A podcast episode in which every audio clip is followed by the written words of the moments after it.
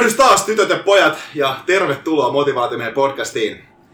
Tänään onkin vähän sitten enemmän porukkaa täällä mikrofonin ääressä. Täällä istutaan riippukeinoilla ja, ja tota, tällaisissa fatboissa ja sekä lattialla ja, ja meitä on viisi studiossa tällä kertaa. Jos tuolta taustalta kuuluu semmoista pientä pärinää, niin pärinää siellä on, koska ilmeisesti jotain tässä, tässä talossa korjataan, mutta tota, älkää antako sen hai- häiritä tässä keskustelun aikana. Ää, mutta pidemmittä puheitta, katsotaan ketä täällä on tänään paikalla. Eli, eli tota, aloitetaan meidän jo veteraaneista, old school tyypeistä. Täällä on Johannes Rauna, tervetuloa takaisin. Jarr! Jarr! Kyllä sieltä verko, verkosta merimiesmäisesti huudetaan. Joo, täällä. Hienoa, hienoa, että olet takaisin taas. Ja toinen veteraani pitkältä aikaa, Simon Suoheimo on taas studiossa. Joo, mä oon kyllä venannut, että otetaan tää, otetaan tää tota setti pitkästä aikaa taas turinoidaan. No niin. Syntyjä syviä. Kyllä, juurikin näitä. Sitten meillä on uusia tyyppejä päässyt tänne mikrofonin ääreen. Alpo Panula myös istuu studiossa. Tervetuloa Alpo. Kiitos, kiitos. On tosiaan Jessen työkavereita ja oltu jo tästä pitkään syvällä kaninkolassa Jessen kanssa kaikkien höpinöiden kanssa. Kiva päästä osallistumaan tähän. Hienoa, että olet täällä. Ja myös Tuure Parkkinen on saapunut mikrofonin ääreen. Tervetuloa Tuure. Kiitos, kiitos. Kiitos, kiitos. Pärinät on, on kovat jo ja jännittää, niin kuin vaan motivaatio bodarin neitsyttä voi jännittää, kuten voitte kuvitella. Mä oon tosiaan tällainen sarjayrittäjä. Talousinsinööri, filosofi, tykkään turista vähän liikaakin. Ja mä veikkaan, että se joudut sensuroimaan mua tässä. Ja muuten tää me yritetään, tasapainossa sitä. Me, me yritetään vetää tässä niinku neljän hengellä siitä jotenkin sun leipälukku kiinni, jos se käy liian... Jos se käy liian kauaksi. Uh, tässä on myös ihan tietoinen valinta, minkä takia kaikki nää uh, neljä, neljä miestä on tällä hetkellä studiossa. Ja, ja sanoisin, että tän köörin kanssa on tultu kaikista eniten keskusteltua filosofiasta ja tällaisista syvemmistä henkilökohtaiseen kasvuun liittyvistä ää, konsepteista ja asioista. Ja tänään meillä on pöydällä, pöydällä tällainen helppo ja kevyt aihe kuin arvot. Ja pieni alustus ehkä tähän, miten, minkä takia me päädyttiin tähän näin, oli se, että me Alpon kanssa tuossa yksi ilta ketoasi, ketoni päissämme alettiin keskustella aiheesta, aiheesta ja tota, pohdittiin sitä, että mikä on, mitkä on tärkeitä asioita, niin kuin mitkä on tärkeitä arvoja ja miten voitaisiin miettiä esimerkiksi arvojen hierarkiaa. Ja, ja tota, katsottiin sitten tähän liittyvä, liittyviä podcasteja ja mietittiin tätä asiaa vähän lisää ja alettiin miettiä siellä, että onko mahdollista luoda jonkinlaista tällaista frameworkia arvojen, arvojen suhteen, mitä pystyisi ää, käyttämään. Ää, ja päädyttiin, päädyttiin erilaisiin arvoihin siinä ja tullaan varmasti tuomaan se osaksi tätä keskustelua nytten, ää, mutta mä haluaisin ehkä heittää tähän nyt koko porukalle ekaksi semmoisen kysymyksen, että, että miten, miten te määritätte arvot yleensäkin? Mitä ne on? Ei ole mikään helppo kysymys tietyllä tapaa, koska siinä tuntuu olevan monia eri tapoja määritä tässä, mutta ehkä jonkunlainen tämmöinen vain asia, jota arvostaa elämässään, johon tähtää ja ehkä pyrkii noudattamaan jotain näitä periaatteita, joita se sanoo. Ja... No, kyllähän, kyllä ne on niitä kulmakiviä niin kuin oman, oman tavallaan niin kuin jokapäiväisen ihmiskokemuksen jäsentämiseksi ja, ja, ja, ja semmoinen tietynlainen tiekartta. Tai ei välttämättä edes kartta, ehkä enemmän kompassi. Mm. Enemmän kompassi niin kuin, niin kuin omien päätösten ja, ja tavallaan oman, oman niin kuin pääsisäisen ja ulkoisen maailman hahmottamiseksi. Mm. Mä itse ha- ehkä hahmotan arvot jotenkin niin kuin filosofisesta näkökulmasta. Ne on, ne on vähän samanlaisia kuin, tuota, niin kuin matemaattiset prinsiipit. Kyllä. Et niitä ei oikeastaan, niin kun, ne on asioita, joita ei, ei voi johtaa mistään, vaan niihin on, ne on jollain tavalla intui, intuition kautta saavutettuja, semmoisia todeksi, todeksi uskottuja aksioomia. Jep. Sitten alkaa lähestyä vähän nyt itse asiassa moraalisesta näkökulmaa, koska mm. siis filosofiassa by definition sulla on epistemologia, joka käsittelee totuuksia, ja sitten sulla on Sulla on siis estetiikka ja etiikka, jotka käsittelee arvoa. Sitten meillä oli yhdessä yhteissana olemassa, että näille kahdelle nyt ei tule mieleen. Tulee he kohta. Mutta anyways, tavallaan nyt monethan filosofista sitä mieltä nimenomaan, että arvot ja faktat on täysin toistaan riippumattomia asioita. Mm. Mutta kun meillä on siis nimenomaan etiikkahan siitä jännä asia, että, että no, et että ainakin niin emotiivisessa neokannan mukaan, niin, niin moraalit on sellaisia tunteita, jotka sä koet ja joita sä oletat. Ja sä koet, että sulla on oikeus odottaa muiden tuntevan myös. Eli tässä niin tavallaan etiikassa päästään just tämmöiseen hämärään totuuden ja arvojen rajamaille, jossa tavallaan oletetaan, että, että voidaan tehdä arvoista jotain yleismaailmallisia mm. faktoja. Onko etiikka ja arvot sama asia? Siis ei välttämättä. Siis sanotaan, että just niin kuin arvo, arvofilosofiaan kuuluu estetiikka ja etiikka ja tavallaan, eli makuasiat ja sitten sellaiset, mitä me voidaan niin kuin olettaa, että, että muutkin jollain tavalla kunnioittaa. Mutta to, toisaalta siinäkin on se ero vähän, että ajattelee siitä, että on, tai ajatteleeko ihminen sitä, että on tämmöisiä objektiivisia arvoja, jotka on niin kuin kaikille hyviä. Kun itse ainakin näen sen, että mä valitsin vain itselleni ne arvot, jotka mulle just sopii, jotka tekee mun tiloja. Mä en tiedä, näettekö te arvot vähän samanlaisena, että ne on mulle henkilökohtaisia. Että meidän ei edes tarkoitus tässä löytää kaikille sopivia arvoja, vaan ajatella vaan niitä, mitkä olisi just mulle kivoja ja hyviä. Niin mun mielestä toi on itse se, se, se kysymys siinä, koska eri, eri arvohierarkiat vaihtelee varmasti eri tilanteiden suhteen. Mutta ehkä siinä kannattaakin miettiä sitä, että minkä takia jotkut arvot ää, saattaa niin kuin tehdä tilaa toisille tiety, tiety, niin tietyn, tietyn ympäristön muutoksen takia esimerkiksi tällä tavalla. Sanotaan nyt ihan esimerkkinä vaikka sen, sen mikä on tässä, ää, niin kuin mitä, mitä ollaan palloteltukin esimerkiksi, että vaikka ää, esimerkiksi joku oikeudenmukaisuus saattaa olla yhteiskunnassa ihan älyttömän hyvä arvo yhteiskunnallisella tasolla vaikka rauha-aikana. Mutta voi olla, että tämän yhteiskunnan selviytymisen kannalta jossain sotatilanteessa se ei ole, se ei ole välttämättä ole niin hyvä arvo. Vai esimerkiksi tässä täm, tämmöisessä tilanteessa esimerkiksi lojaalisuus. Mm. Rohkeus, kaikki tämä. Tällaista asiaa nousee, nousee, nousee enemmän esille. Et sen takia, sen takia toi on, tämä on mun mielestä niin mielenkiintoinen aihe, koska jos on mahdollista edes konseptoida jotain tapaa etsiä arvot, mitkä on erilaisiin tilanteisiin mm. sopivia, niin, niin se, on jo, se on jo paljon. Mä uskon, että siihen niin kun ehkä ikinä päästään absoluuttisesti välttämättä, että, että nämä arvot on ikuiset ja nämä on ne, mitä mä tuun aina noudattaa. Tässä järjestyksessä tuun aina noudattaa niitä. Se ei välttämättä toimi. Mutta jos on jonkinlainen koko, koko, kokoelma niitä ja sitten tavallaan tapa aina lähestyy niitä, joka voisi jollain tavalla olla oikein, niin, niin siitä mä teikkaan, että saisi apua tavallaan suuremmassa osassa tilanteella. Alkaako tässä herra Kinnunen lähestyä tällaista niin kuin, ähm, pragmaattista normatiivista arvomaailmakulmaa, jossa yritetään etsiä arvoja, jotka saa jonkun yhteiskunnan tai yhteisön toimimaan mahdollisimman toimivasti jollain määritelmä yhteen? Mä voisin sanoa, että kyllä, koska ja yksilön toimivaan, toimivan esimerkiksi mm. ää, niin kun, ää, hänelle henkilökohtaisella tasolla olevien tavoitteiden suhteen ja sitten yhteiskunnallisella talo, talo, mm. tasolla olevien tavoitteiden suhteen. Se on jännä, toi on jännä, koska mä taas, mä taas itse ehkä näen, näen arvoasetelmien muodostumassa jotenkin tosi eri kantilta. Mun mielestä Tuure toi tosi mielenkiintoisen käsiteparin tuohon esille, jotka mä haluaisin nostaa uudelleen tähän. Että et sieltä tuli tämmöiset käsitteet kuin etiikka ja estetiikka.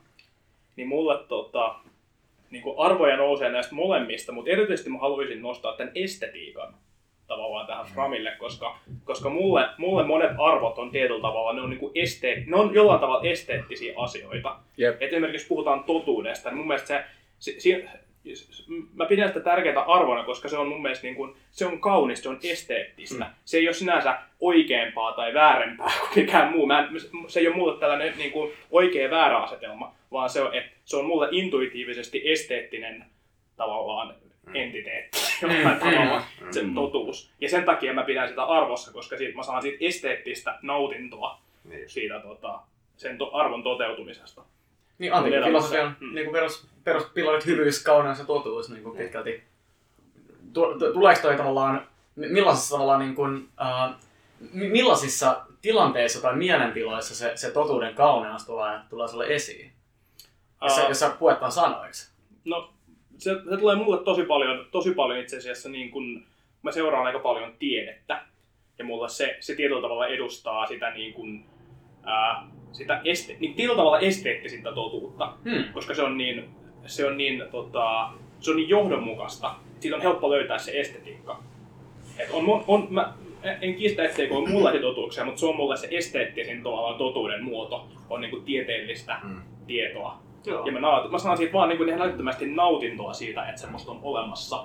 Ja mä koen, että sitä pitää saada lisää sen takia, että se on, et siitä tulee, niin, siitä tulee hyvä olo. Siis tieteellinen no. tieto on... Filaanko? No, tieteellinen tietohan by definition on, on mm. siis, tai tiede mm. tai tieteellinen scientific methodhan on siis ideologia, joka väittää, että absoluuttista tietoa ei ole olemassa ja jonka mukaan kaikki mallit on, on vääriä, osa vaan on hyödyllisiä. No, se, se pitää ihan paikkansa ja muut, ja oikeastaan sen esteettisen kokemuksen syntymisen kannalta niin ei ole oleellista, onko ne oikeita vai vääriä, mm. vaan se, että ne on johdonmukaisia, niin se on oikeastaan mulle se, että et siinä, siinä on jonkinlainen niin kuin sisäinen, sisäinen koherenssi. koherenssi. Niin, paitsi että faktahan on se, että, että nykyajan mm. niin kuin, on havaittu vaikka just kvanttifysiikkaan, ei ole hirveän koherenttia tai se ei ole silleen hirveän eksaktia tai silleen, miten sanotaan. No ei klassisella tavalla, mutta niin. siinä, on, siinä, on, siinä on erilainen koherenssi ja ei, mä en koe sitä tällä hetkellä tai ainakin mitä olen itse seurannut, että, että, että se olisi niin kuin ristiriidassa tämän, tämän, tämän niin kuin mun, mun esteettisen niin kuin tarpeen kanssa. Mun mielestä, mun mielestä on toi estiikka itse asiassa toi, äh, ehkä, mitä sä sanot tuossa esimerkkinä sillä, että et, et sä näet sen totuuden kauniina asiana, sillä estetiikka, est, esteettisenä juttuna, johdonmukaisena, niin mun mielestä ton ei tarvitse edes tohon, tohon, jos, jos tuot on esimerkiksi personal development kontekstiin, niin se, että alkaa elää, jos sanotaan niin kuin omaa henkilökohtaista, henkilökohtaista totuuttaan, mikä tahansa se missio onkaan, mitä tekee, niin se on mun mielestä tosi kaunista. Siitä saa paljon semmoista este, este, esteettistä niin kuin fiilistä myös, koska sillä tavalla, että et, et sä oot kongruentti niiden asioiden kanssa, mitkä on sulle tärkeitä. Tarkoittaisi se nyt tavallaan nyt taas sisäistä koherenssia. Kyllä. Tai vaan kon- kognitiivisen dissonanssin puutetta periaatteessa varmaan pitäisi niin kuin... Voisi sanoa ehkä no. noin. Tämä on hyvin eri asia kuin tämä tieteellinen totuus, mistä tässä... tässä tota... Tähän niin totu- tähän totuuteen liittyen, että ajattelin tätä paljon hieman, mulle tulee ihan tyhmä olo, kun mä ajattelin tätä vaan sillä tavalla, että kun elää mahdollisimman totuudenmukaista elämää, niin paljon harvemmin se niin kun, ei totuus, se, että esimerkiksi ei vaikka sano mitä ajattelee tai muuta, niin joskus osuu suhun takaisin ja sä oot vaan onnettomampi sen takia. Mä ajattelin tätä paljon niin kuin yksinkertaisemmalla tasolla. Se on niinku rehellisyydestä tässä vai? Mitä? Se niinku rehellisyydestä. Niin, tästä niinku totuudesta ylipäätänsä, että vaan elää tämmöisen, niinku, että toi, toi toinen osa, toi itse asiassa vetosi muun tosi paljon, toi joku kauneusyttä ja muu, meillä on vaan ajatelusta sillä tavalla. Mutta ihan vaan tämmöinen niinku tosi pragmaattisesta mm. lähestymistavasta se, että vaan yrittää vaan mahdollisimman usein siihen totuuteen kaikissa toimissa. Silleen niinku vaikka sellaisella asialla, että on totuudenmukainen itselleen esimerkiksi siinä vaikka, että joku asia, mitä mä tällä hetkellä tein, ei ole hyväksi mulle. Niin olen mm. totuudenmukainen itse. Tämän tyyppistä niin paljon, paljon niinku lähempänä vaan sitä käytäntöä tässä ajattelutavassa. Mm. Ja sitten valitettavasti puhuttiin jo totuudesta ja esimerkiksi mentiin siihen, niin, ja kun aiemmin puhuttiin, että arvot voi olla silleen niin semmoisia prinsiippejä, mitkä ohjaa elämää viime kädessä. Siis Richard Rortylla oli tällainen mielenkiintoinen konsepti kuin final vocabulary, mikä mun mielestä siis konseptina jo heijastaa mahtavasti sitä, miten ihmiset on oikeasti kielensä ja sanastonsa orjia kaikessa ajattelussaan, erityisesti arvoissaan. Ja tarkoittaa siis final vocabulary sitä, jos kysyt ihmiset on loputtomia why, why, why, why, why. Niin lopulta ne päätyy sellaisiin käsitteisiin, että koska vapausta, koska totuusta, koska rakkaus. Ja sitten ne päätyy tällaisiin niin kuin sanoihin, ja sitten ne ei pysty enää perustelemaan enää, että miksi. Aivan, eli tämä on niin kuin endpoint, tai kun niin klikkailet Wikipedia-artikkelia mm. riittävästi, niin ja. Niin se vie. Siis tavallaan joo, ja näin se pitäisi mennä, mutta iso ongelma on yleensä nämä ihmiset nimenomaan on sanoja, ja ne ei oikeasti mieti, mitä ne tarkoittaa. Ja tämä johtaa yhteen tekijään, miksi ihmiset on tosi manipuloitavissa. Jos se freimaat minkä tahansa asian vaikka kenkeille, tämä on freedomia tai tämä on libertyä, ja ne ostaa ihan mitä vaan. Mm, ja sä voit freimaa minkä vaan libertyksi vaikka sille, että this is freedom, että, että niin kuin, turvallisuus on freedom from fear. Mm. Jotenkin, että turvallisuus onkin se arvo, mikä on ihan eri asia kuin freedom. Ja se on mielestäni ristiriitainen arvo. Vaikka hausseissa oli vielä mahtava, kaupoissa myytiin täysmaitoa, ninety-seven percent fat free. Joo, just tää on tää paras. Tää on hyvä esimerkki, miten niin sanoilla jengiä voi niin kuin, oikeasti freimiä muuttamalla voi hämää tosi paljon. Että, että mun mielestä tässä on tosi tärkeää, että ei jäädä sanojen tasolla, vaan oikeasti niin kuin, no, mennään siihen konkretiaan, mitä se tarkoittaa ja sanotaan, että mitä se ei ole myöskin. Että... Jos tätä miksi-kysymystä menee vielä pileen, niin miksi edes pitää olla arvoja? Minkä takia te haluatte, että teillä on joku arvo? Miksi te vaan elä elämää ja vaan ole? Minkä takia teillä on ylipäätänsä tarve haluta löytää joku arvopohja? Mä voin tota, antaa yhden vastauksen tohon, jos kukaan muu ei ole heti kielen päällä. Tota, sanot joudutteeksi sensuroimaan mua, mutta tota, pointti on se, että mä itse tuli vähän siihen... Ollaan vasta tehty vartti tässä. Vastaan. Mun mielestä tää on ihan hyvä vielä. Okei, okay, tää on ihan tehokasta, mutta siis pointtina se, että et aika monikin muukin on tullut vähän siihen tulokseen, vähän vastaavan tulokseen, kun minä tulin joskus kaksituhattakaksitoista, että onnellisuus nyt ei tämmöisessä joy-merkityksessä eikä pleasure-merkityksessä, vaan niin kuin nimenomaan elämän mielekkyys merkityksessä, tämmöinen eudaimonisessa flourishing-merkityksessä, niin on itse asiassa arvostamista. Eli hmm. se, että sä kykenet arvostamaan asioita, on se, mikä tekee sun elämästä mielekästä. Siinä vaiheessa, kun itse et arvosta mitään, niin elämä on paskaa. Ja mm. tässä sitä kutsutaan niin masennukseksi. No niin, kyllä. Mikä ei tunnu missään, millä ei ole mitään väliä. Siis se, se niin onnettomuuden, niin kuin, onnellisuusvastakohta ei ole niin viha, sekin on sen merkitys, jos arvostanut jotain, tai suru. Se jos mikä on merkitys, että joskus arvostanut jotain, mitä olet menettänyt, vaan se on nimenomaan tämä indifferenssi ja tavallaan semmoinen niin kuin, emotiona- emotionaalinen nihilismi. Emotionaalinen niin. nihilismi. Ei ehkä tämmöinen niin kuin totuusnihilismi, mikä on tämä ironismi, mikä on toinen Richard Rortyn mun lemppari sanastoista, mitä itse edustan ehkä tai haluaisin tavoitella ironistista ajattelutapaa varsinkin totuuden suhteen. Palataan siihen myöhemmin, mutta tämä, tämä siis perspektiivistään tämä niin kuin arvostusframeworkki, niin käytännössä ää, jos halutaan tätä jotenkin vielä distilloida pidemmälle, niin onnellisuus on sitä, että sä arvostat itseäsi, sitä miksi sä itsesi koet ja mikä, mitä sä olet, mutta sen päälle, sen tukemiseksi tarvitset arvostaa sitä, mitä sä koet. Eli hetkiä. Yleensä tämä voi tarkoittaa tämmöisiä niin kuin esteettisiä, kauniita elämyksiä. Voi olla millä, missä aisti, aistikentässä tahansa ja ne omaista aistimisten ja tuntemusten kontrasteja. Ei tavallaan dissonanssia niin kuin sonanssin ähm, keskellä ja, ja tota, kauneutta rumuuden kanssa. Se voi olla tällaista niin apokalyptistakin ja teollisromanttista kauneutta muun muassa. Äh, sitten on se, että sä arvostat sitä, mitä sä teet. Eli sä koet sen, mitä sä tavoittelet mielekkääksi. Sulla on jotain tavoitteita. Ja sä, sulla on sense of progress, sense of control ja mielellä vielä sense of purpose niissä tavoitteissa. Ja sitten kolmas on se, että sä arvostat muita ihmisiä. Ja tää on semmonen katalyytti, joka, joka tukee sekä niitä sun ekokemuksia että niitä sun tavoitteita. On paljon kivampaa pelaa jotain peliä. Sä voit tehdä sitä yhdessä jonkunkaan. Paljon kivempi kokee kuin hieno auringonlasku tai kiva poraus ääni taustalla. Esimerkiksi kun tästä nautimme jatkuvasti täällä pärinä huoneessa, niin se paljon kivempi kokee tällaisessa porukassa kuin itse täällä päristellä menemään. Mm. Kyllä. Niin. Ja tavallaan, että just näiden tukemiseksi mä itse olen tavallaan todennut, että ihminen tarvitsee okei, okay, hyviä suhteita tähän ihmispuoleen, tarvitsee jonkinlaisia pelejä ja jonkinlaisia tavoitteita tai skoreja, missä se pystyy kokemaan sense of progress ja sense of controlia. Ja se tarvitsee tämmöistä kauneutta, jotta se pystyy tiedostamaan ja olemaan läsnä niissä sellaisissa hetkissä ja elämyksissä, mitä se myös arvostaa tavallaan trajectorysta riippumatta. Joo. Mä tulkitsen tätä, tätä Tuuran vastausta silleen, että vastausta sun kysymykseen, että miksi pitää olla arvoja. Arvot on tietyllä tavalla niin kuin välttämätön asia, että sä voisit olla onnellinen. Että sulla on mit, niin kuin mitään mahdollisuutta siihen niin kuin tosi fundamentaalilla tasolla, niin sulla, on, sulla täytyy olla jotain arvoja. Et, et, jo se, että sulla on mitä tahansa arvoja, on jo parempi, että sulla ei ole mitään arvoja. Joo, mulle, niin. Joo, siis mun mielestä sä oot, tos, sä oot tosiaan oikeassa. Esimerkiksi tää on niin käytännössä toi Mark Mansonin Salo Out of Not Giving a Fuck-kirjan koko pointti. Että tavallaan se ikään kuin, se tagline on sillä lailla, että give a fuck, mutta oikeasti se puhuu arvoista. Se on tavallaan just siinä, että se määrittää, mistä sun pitää välittää, jotta sä voit nauttia sitten niistä asioista. Mm. Se on niinku kään, niinku tavallaan kääntäisellä tavalla siinä se pointti. Ja toihan on tavallaan just se, että jos, jos sulla ei ole määritelmiä, niin, et, niin mä väittäisin, että tämä mun nopea tämmöinen fiilis on se, että arvot ei ole pakolliset siinä, että jos nyt tässä puhutaan sitä, että se on jonkunlaista onnellisuuden tavoittelua, mihin nämä arvot tällä hetkellä tähtäisi. Vähän, vähän tämän tyyppistä fiilistä tästä sain tästä ainakin no, sulle. Mä, mä tulkitsen, että ne ei varmasti, arvot ei varmasti tähtää mihinkään, tai niin kuin tuossa merkityksessä, että ne on olemassa, ne on tietyllä tavalla se, että, että sä voit tehdä yhteen laskua ja sun pitää, sun pitää olla tietyt matemaattiset niin kuin ma- mallit siellä pohjalla, että siinä on järkeä siinä lopputuloksessa, mm. että sä voit tehdä semmoisen operaation. Tämä on okay. Sama juttu, että, että sä voisit edes, niin kuin, niin kuin, että ihmisen tietoisuus voisi vois tavoitella onnellisuutta, niin sillä pitää olla joku referenssi, että sä et tavallaan kaaoksen keskellä, jos, jos sun tietoisuus on kaaosta, niin, niin, niin se, ei, se ei ole niin kuin mahdollista. Niin mennä, sä et voi mennä mihinkään suuntaan, ei ole mitään suuntia, mutta sitten kun sulla on arvoja, niin yhtäkkiä sulla on koordinaatisto akseli sun tietoisuudessa, kyllä. Ja sä voit edetä johonkin suuntaan sen jälkeen. Kyllä. Itse, itse keskeisesti tähän aikaisemman frameworkiin, niin nimenomaan sitä peliarvothan sellaisia, jotka tavallaan ajaa sua tavoittelemaan jotain, mutta tämmöiset kauneusarvot ja tämmöiset niin kuin ihmis- tai suhdearvot, niin nehän nimenomaan sellaisia juttuja, mitä sä arvostat just tässä hetkessä.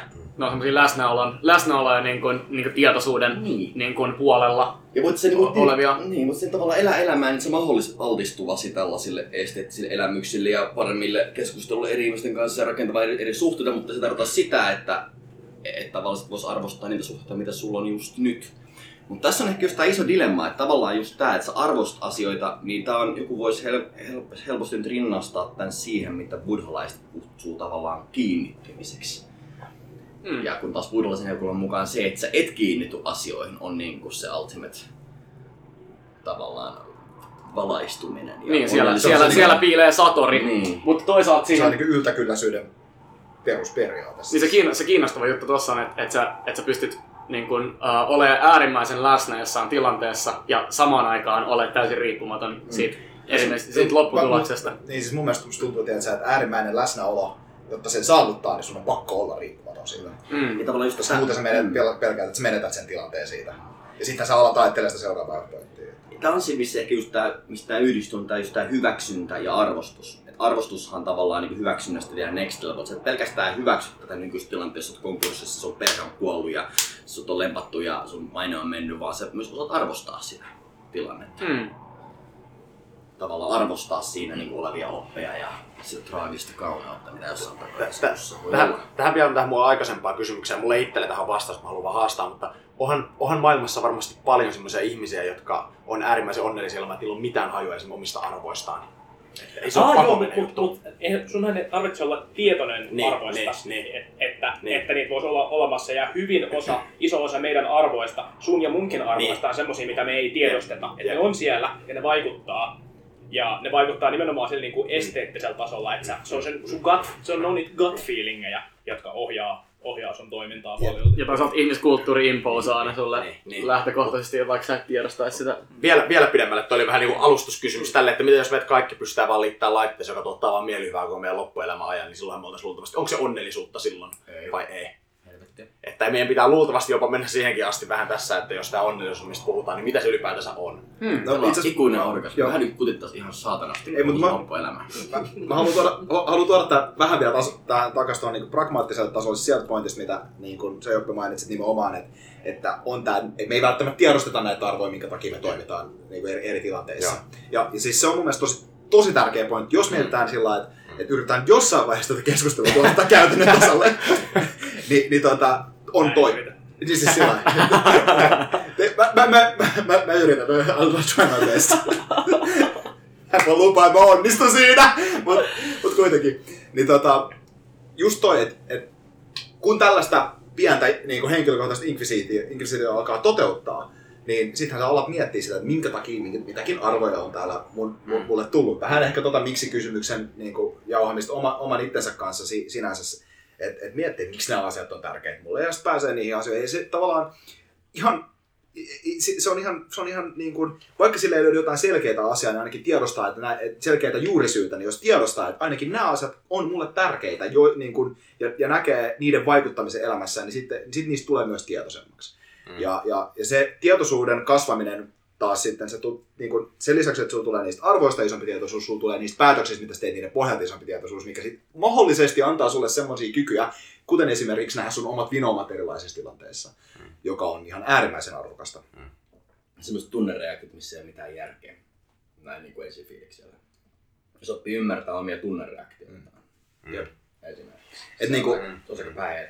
Eli mun mielestä siis to, to, toiset, toiset monet meidän kognitiiviset vinoomat on, niin, on, on tällaisia ähm, sosio, niin kuin, tai siis tavallaan ne on, ne on, ne on summa niin kuin meidän geeneistä ja meidän kasvatuksesta eri lailla. Että meillä on vinomi, jota, jota, jota tulee ihan puhtaasti, puhtaasti geneettiseltä pohjalta, tosi vahvasti sieltä. Ja sitten on, sit on muita vinoomia, mutta tavallaan just sillä lailla, että arvot on sellaisia vahvoja rakenteita, jotka on niin kuin tosi, tosi vahvoja niin kuin he, koko meidän niin kuin identiteettiin liittyviä asioita, varsinkin jos me ei tunnisteta niitä, niin sen, sitä suuremmalla syyllä tavallaan niiden, niiden niin kuin etsiminen on mun mielestä tärkeää. Siis yritätkö sä nyt tuoda sitä näkökulmaa vähän jo normatiivisesti tässä, että arvojen pitäisi olla joku pysyvä osa ihmisen identiteettiä? Ei, mun mielestä niiden ei välttämättä ole pakko olla, niin kuin, siis, tai mä, mä en usko, että ne voi olla mitään muuta kuin pysyvä osa, mutta niiden on pakko olla stabiileja. Siis sillä meillä varmasti on, on jotain arvoja, mutta muuttuuko ne, niin joo, varmasti muuttuu. Vaihteleeko ne tilanteesta? Varmasti joo. Mutta mä veikkaan, että Et jotain arvoja on sellaisia, mitkä, mitkä meillä on ja pysyy. Mm. Pystyykö ihmisellä olemaan useampia erilaisia, tietoisesti erilaisia arvojärjestelmiä samaan aikaan? Hmm. No mä veikkaan, että ehdottomasti pystyy. Jos miettii vaikka, siis siltä, että voi olla, voi olla ylätasolla, voi olla jotain sellaisia, jotka ei koskaan muutu, mutta mä käytän nyt tätä samaa esimerkkiä vaikka, että, että tota, jos, sä, jos sä teet jotain sellaista työtä, missä sun pitää esimerkiksi dismissaa jotain empatiaa vaikka täysin, jotta saat sen asian tehtyä loppuun asti, niin sit joo, kyllä. Mm. Mut sit sulla voi olla sun siviilielämässä esimerkiksi tosi voimakas, vaikka empatia tai, tai, tai altruismi voi olla tosi korkea arvo, mut sit sun työssä jonkun asian takia esimerkiksi, niin sun, sä, sä et pysty sitä toteuttamaan. Mm. Mm. Mut onko se silloin onko se silloin arvo tavallaan, että jos, jos, jos, jos sanoit, että sä et pysty sitä toteuttamaan, niin eikö se silloin tarkoita, että se on sun arvo, mutta sulla on joku, joku sen kanssa ristiriidassa oleva, oleva asia, joka estää itse sua toteuttamasta sitä. Ei sinänsä, että, että, että sulla olisi erilainen niin kuin arvomaailma siinä toisessa tilanteessa. Niin, se on mm. totta. Jos mitä Juisin Leski se osapäivänatsi tota, biisi olet jo kuullut? Oon, oon mä kyllä kuullut kyseisen teoksen. Mm. Siinä, mä, mä en voi laulaa tässä mm. livenä, kun mä muuten kuitenkin laulan väärin, kun mä en ole kuullut pitkään aikaa, mutta tässä kertaa just tästä tyypistä, joka on osapäivä rakastava perheenisä ja osapäivä polttaa ihmisiä uneissa. Ja tavallaan, että et ihmisillä on tämmöisiä erilaisia rooleja. Ensinnäkin, to begin with, okei, okay, jotenkaan tässä vielä on samaa mieltä, että sulla voi olla oikeasti toisessa roolissa vahva ristiriita, koska sä tiedostat, että se on sun arvojen vastaista, niin sä joudut, mihin sä joudut sopeutumaan. Mutta edes mä väitän, että, että sä voit samassakin tilanteessa tarkastella asiaa täysin kahden eri freimin kautta. Ja tässä mä esitän provokatiivisen väitteen tässä nimenomaan ironismin hengessä, joka et, et, tavallaan sekä totuus, ei todellisuus, eli se mi, mitä, mi, miten sä näet maailman, ymmärrät sen olemassaolon, ja sitten se arvomaailma, eli mitä sä, niin kun, mitä sä niin kun preferoit jonkun toisen asian ohi, niin se kaikki on freimiriippuvaisia. Freimit usein on hyvin kielellisiä konstruktioita, mutta ne voi olla myös tunnehöttöä. Pystytkö sä tota, äh, niin kuin antaa, antaa jonkinlaisen niin kuin konkreettisen freimin? Miten sä, millainen, minkälainen rakennelma se freimi? Sanotaan vaikka, vaikka niin kuin, no, akatemia. Akatemialla on yhdenlainen niin kuin arvojärjestelmä. Tämä on hyvin tämmöinen hierarkinen perus. Sulla on niin kuin, noppia pitää suorittaa ja arvosanoja pitää suorittaa ja sitten sun pitää uraputkessa ja sitten professorilla on tietysti artikkeleita, mitä pitää julkaista. Se on omalainen instituutio, jossa on omalainen arvomaailma esimerkiksi. Mm. Sama... Instituutioiden framework. Niin. Sitten se, vaikka startup-yrittäjä niin fra- frameworkin näkökulmasta, niin millään näillä ei ole mitään arvoa. Ne on ehkä negatiivista arvoa. Tarkoitan tänne, että sulla voi olla, niin kuin itsessä voi taas, pelaa erilaisia pelejä. Sä voit pelaa niin kuin erilaisia pelejä elämässä aikana, ja jossain mielessä voit saada niin kiksejä siitä, että suoritat sen oivallisesti sen diplomi-tutkinnon, mm. vaikka toisesta samaan aikaan sä oot oikeasti eläty startup-yrittäjä maailmaa, ja sillä ei niin kuin mitään tekemistä sen pelin kanssa sillä, sillä niin kuin sillä akateemisella arvomaailmalla sä voit samalla jossain toisessa tilanteessa niin oikeasti räävittömästi heittää härskiä läppää niin kuin akateemisen instituution pyhimmillä, pyhimmillä niin kuin, tota, mitä nämä on, sakramenteilla.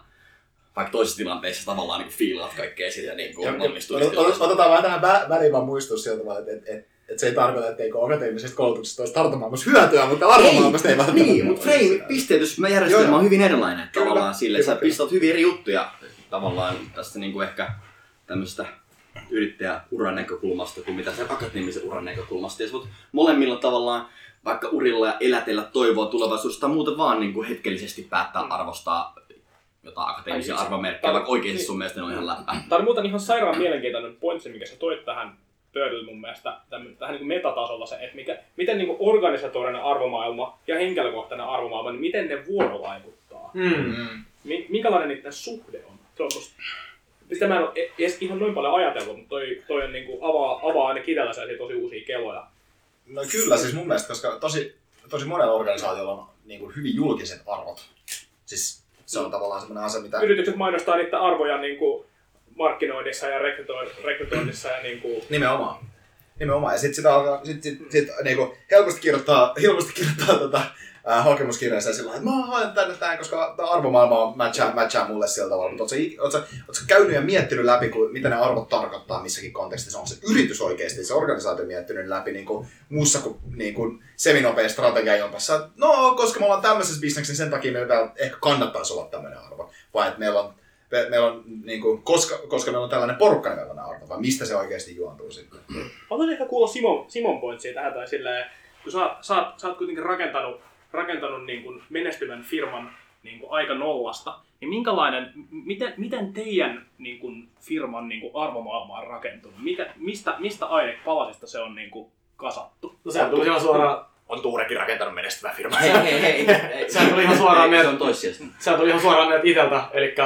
äh, niin kuin tavallaan meidän, meidän niin kuin yhtenäisesti mun, Niko ja niin kuin Arnon keskenään jakamista no. arvoista, mihin kuuluu just tämä niin kuin, äh, tavallaan inhimillinen kukastaminen, niin kuin kukaistaminen niin kuin tässä tapauksessa tarkoittain sitä, että et, et, niin voidaan, voidaan tukea niin kuin ihmisten kasvua silleen, sekä, sekä niin kuin fyysisesti ja henkisesti, toisaalta niin kuin planeetan tasan kukaistaminen, eli voidaan suunnitella aika modernisti uuden tyyppisiä asioita, että et siihen, siihen liittyy aika, aika olennaisesti ne jutut, Mitä me huomattiin, että me itse jaetaan. Tapahtuuko tämä orgaanisesti vai kävittekö te jonkinlaista arvokeskustelua? Me todellakin käytiin ja me puhutaan, puhuttiin silloin arvoista ja, ja puhuttiin silloin arvoista, kun ruvattiin hommaa kasaa puolitoista vuotta niin kuin keskenään ilman liksaa.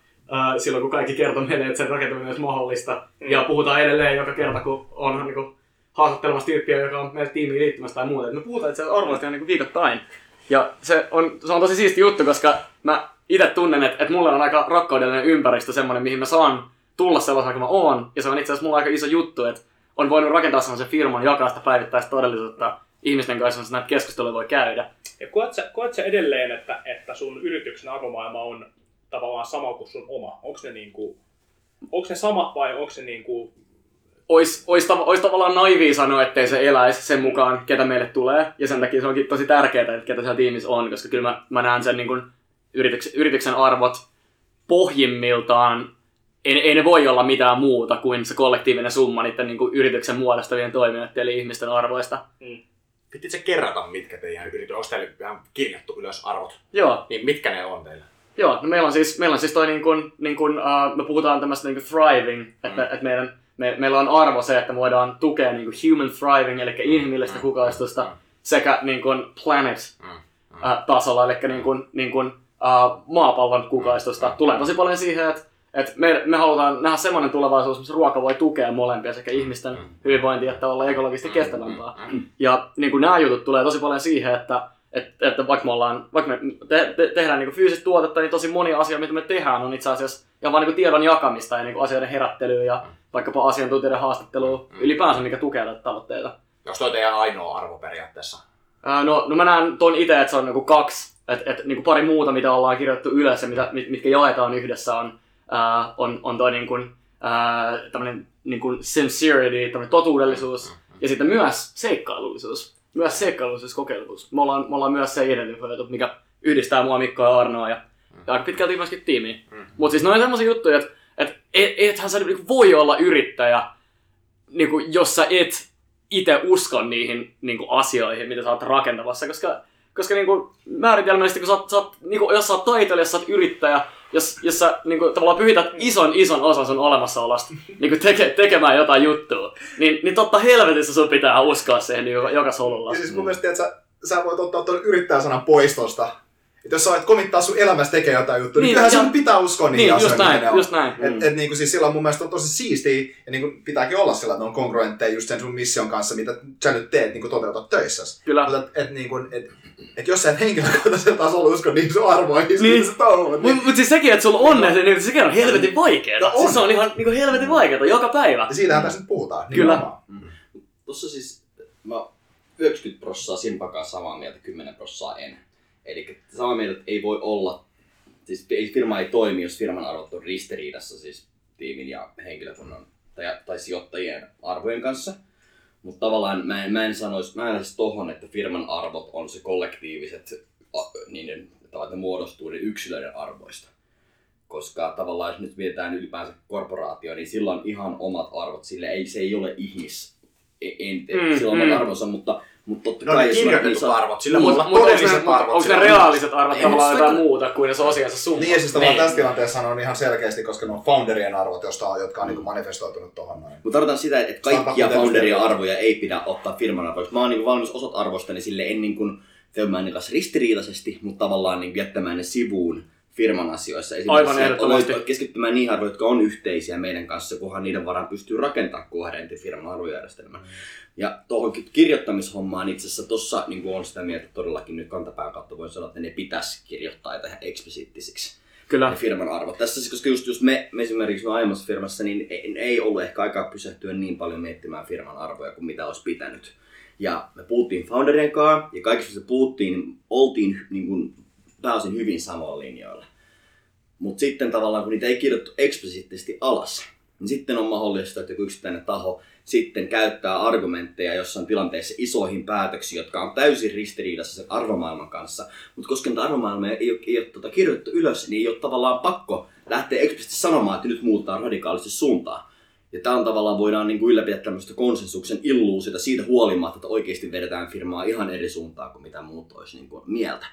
Ja tämä on niin kuin ylipäänsä mistä tahansa organisaatiossa tämä, niin kuin, tämä niin kuin tämä niin kuin konsensuksen illuusio on ehkä isoin vaara. Ja erityisesti niin kuin arvomaailman liittyen, siis uskonnollisissa piireissä konsensuksen illuusio on niin kuin hyvin yleinen piirre. Käyttää hirveästi hype-sanoja, vanhurskaus, autuus, politiikista yhtään mitään, mitä ne tarkoittaa. Niin eikä jos tarkoita yhtään mitään muuta kuin jee, jee, jee, että me ollaan hyvien puolella. Ja silloin se, mitä se tarkoittaa käytännössä, voi olla täysin eri asioita. Mm. Ja tässä on just, tää on niinku se, että tavallaan semmoisessa niinku hurmoksessa tai yhteishengen luonnissa, niin okei, tietty konsensuksen illuusio voi olla hyväkin juttu, mutta se voi mennä helkkarin vaaralliseksi pidemmän päälle.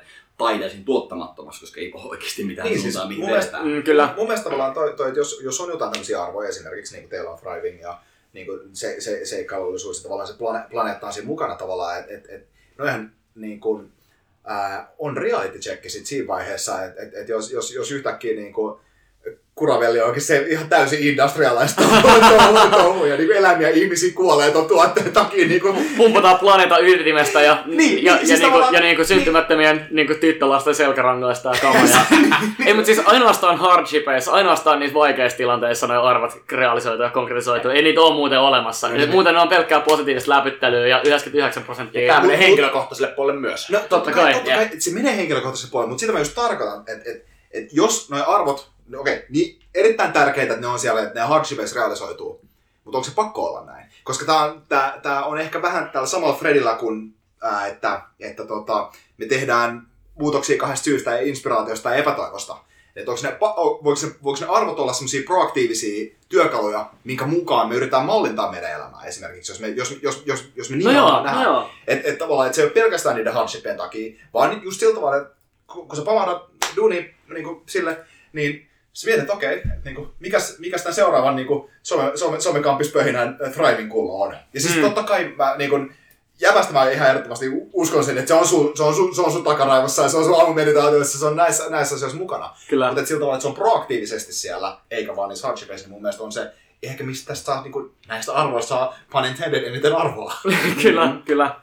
Just. No siis taloustieteessähän siis arvo, valuehän on ainoastaan siis mallinnus ihmisten preferenssejä, ovi auki jo vähän. Ja tää on se itse asiassa sauna tällä hetkellä. Arvostaan tässä vaiheessa raitista ilmaa edes pieni. Olisiko nyt yhtään ihan oikea ikkuna ollut? No katsotaan, kokeillaan tällä aikaa. Mutta tavallaan tässä taas taloustieteellisesti tosimme, että preferoimme tuota raitista ilmaa tähän tuhkaiseen ilmaan täällä. Niin. Siis taloustieden mallinta on nyt se, että me annamme tuolle utiliteetin viisikymmentä, tälle ilmalle utiliteetin kymmenen. Mutta se on täysin fiktiota oikeasti ihan ihmisten niin kuin, valinta on, on todella tunnepohjaisia ja mm. habit-pohjaisia ja muuta. Mutta näin niin taloustieteellisestä näkökulmasta niin se arvojen määrittämisen arvo on nimenomaan siinä, että auttaa tekemään parempia ratkaisuja mm. ja koherentimpia ratkaisuja ja ehkä jopa omaa hyvinvointiamme edistävämpiä ratkaisuja, kun me on tehty ne selkeiksi, että mitä vittua me oikeasti halutaan. Kyllä. Ja mitä meidän kannattaa haluta. Mun mielestä mä palaan edelleenkin siihen, siihen mun ajatukseen siitä, että arvot on se tavallaan meidän, meidän tietoisuuden koordinaatista, joka, joka tietyllä tavalla se, että, että jos sä oot tietoinen niistä, niin silloin, silloin sä voit käyttää niitä tehokkaasti. Jos sä et ole tietoinen niistä, ne on siellä silti olemassa. Mutta mut se tarkoittaa sitä, että, että se on vaan trial ja error, että sä, sä, näet, sä, sä näet, kun sä törmäät siihen seinään, että mm. okay, tässä, se, tässä se oli. Mutta sä et niinku tiedä, sä, ennen kuin sä oot törmännyt siihen seinään, niin sä et tiedä, missä se seinä on, jos ei sulla ole sitä tietoa. Tietoisuutta, jos et sä oot tehnyt sitä, niin kun, sitä duunia, että sä oot oikeasti selvittänyt sun tietoiselle mielelle, että mistä, mit, mitkä ne on ne sun alitajunnasta kumpuuvat, A, niin kun, no just ne arvot, joiden perusteella sä oot esimerkiksi tehnyt ne päätökset, mitkä on vienyt, tuonut sut tähän hetkeen, missä sä oot nyt, ja, te, ja jonka pohjalta sä oot ne valinnat tehnyt, mitä sä oot tehnyt. Toi on mun mielestä hyvin, hyvin niin kun konkretisoitu. Joo, mä tykkään tosta koordinaatista ajattelusta, se jää mulle kyllä paljon nyt miettimään päähän. Ehkä mä oon kymmenen minuuttia hiljaa ja pohdiskelen sitten tässä. Se on, se on ainakin se duuni, mitä, mitä itse tällä hetkellä niin kuin tosi paljon haluaa tehdä, olisi nimenomaan selvittää se tosi tarkkaan, että mitkä ne on ne, mitkä ne akselit on. Mm. Mm. Et jot, jotkut on selkeämpiä kuin toiset, mutta tuntuu vielä, että se on, mm. niin kuin, se on elä, elämänmittainen duuni, mitä mm. selvittää, mutta mitä, mitä nopeammin siihen pääsee kiinni, niin sitä enemmän niistä voi olla oikeasti mm. niin kuin, hyötyä. Ja toisaalta myöskin ei pelkkää niin kuin, semmoista tavallaan hyötyyn tavoitteiden saavuttamista on ylipäätänsä siihen, niin kun, että kokee elävänsä niin kun merkityksellistä elämää. Mm. Ja sanotaan sitten, että palatakseni vielä tähän just ton pohjalta tästä eri koordinaateista ja akseleista, että, että siis uusklassisen taloustieteen suurin harhahan on juuri siinä, tai siis suurin yliyksinkertaistus, sanotaanko näin. Kaikki yksinkertaistus on hyödyllisiä, koska kun mallit on hyödyllisiä, niin kun todettiin, vaikka kaikki on väärässä. Mutta tavallaan, että, että otan aksiomaattiseksi totuudeksi, että kaikki arvot voi laittaa yhdellä akselille. Että kaikilla bundleilla erilaisia hyödykkeitä tai palveluita tai kokemuksia on niin kuin yksi utiliteetti, jonka sä voit laskea kaikista osien summasta. Ja sitten sit, vaan kaikki, kaikki päätökset voi laittaa yhden yleiseen järjestykselle. Että jos A on parempi kuin B ja B on parempi kuin C, niin A on parempi kuin C. Mikä tämä on kommutatiivisuus? Onko tämä on joku, joku termi? Mm-hmm. Mutta äh, mut oikeastihan tilanne on, että voi tulla tämmöisiä kivipaperisakset tilanteita, missä oikeasti A on parempi kuin B ja B on parempi kuin C, mutta C onkin parempi kuin A. Mm. Ja tämä johtuu just siitä, että näissä eri valintatilanteissa, tai yksi asia, mistä tämä meillä voi selittää tai mallintaa, mistä, miksi tämmöinen tilanne tulee, on se, että sä pelaat eri pelejä mm. eri valintatilanteissa. Kyllä. Et sanotaan nyt vaikka hypoteettinen case esimerkki. Sulla on vaihtoehtoina ähm, mennä, mennä tähän joku urgentti duunijuttu, tai mennä kovimmalle Black is Heavy keikalla ikinä. Tai sanotaan, sanotaan vaikka sun lempparin bändin keikalle, joka on just tulossa kaupunkiin siellä viikonloppuna. Tai sun isotäidin hautajaisiin. Okei, siis sun tila, pitää valita niin duunin ja isotäidin hautajaisten välillä, niin sun on niin selkeä syy, miksi sä voit sanoa, että mä en pääse hautajaisiin, koska heille on tärkeä duunijuttu ja tää menee konkkaan, se ei kuitenkaan niin lähes, joku voisi ymmärtää sen. Sen sijaan menet sen Black is Heavy -bändin tai sun lempparin bändin keikalle tai hautajaisen takia, niin kaikki katsoo, että mitään vittua. Eikö sulla ole mitään moraalia? Sitten toisaalta, jos sä valitset niinku sen, sen, sen duunikeikan ja sen heavy-bändin kohdalla, totta kai se on niin jolo-meiningillä ja menet sinne keikalle. Mm. Että tavallaan sulla voi olla tämmöinen tilanne, missä sä, niinku pyst- sä käyt, käytät niinku eri, mm. painotat eri kriteerejä, koska esimerkiksi siksi, että se on sosiaalisesti hyväksyttävää. Mm. Tähän valinta jonkun kriteerin pohjalta jossain tilanteessa. Tavallaan uskallinen malli ei, niinku, ei huomaisi tollaisia tilanteita mahdollisuuksia ollenkaan, koska aloitat kaikki voi olla yhdellä akselille. Oikeasti se on.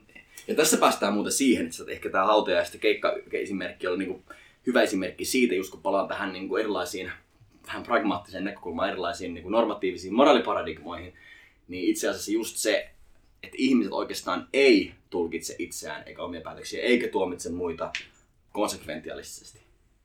Eli päätös lopputulosten perusteella, mm. vaan siitä, että mitä ne päätökset kertoo siitä tyypistä, mm.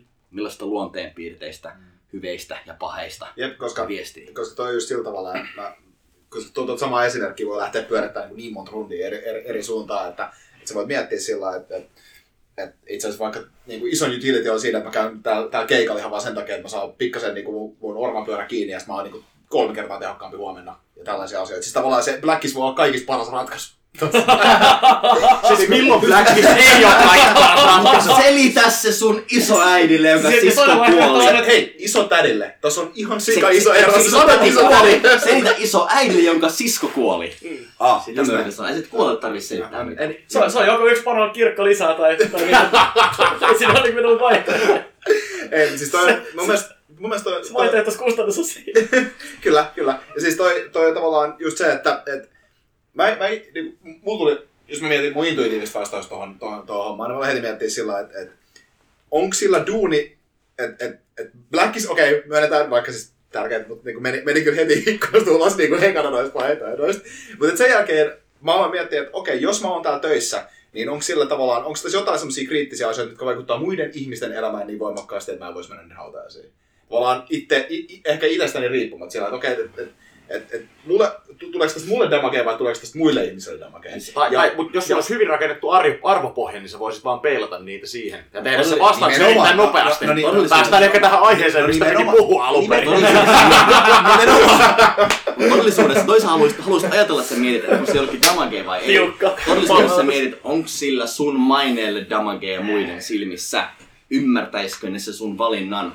Mä näyttäisitkö se vitunmoisesta feilaa ja luopiolta, että sä skippaat sen homman töissä, että sä skippaat sen niin kuin sä sen takia, mikä on siellä ymmärrettävä. Mm. Joo, kyllä. Ja mä niin kuin voisin pelata tätä leikkiäkin just sillä tavalla, että, että, että jos sillä, että mä teen sen jonkun duunijutun oikein, jos, jos mä oikeasti pystyisin niin kuin mittaa se ja määrittää se, mä tiedän sen, että, että tavallaan jos mä en tee sitä, niin, niin tavallaan se negatiivinen utility ihan älyttömälle isolle määrälle olisi tosi suuri.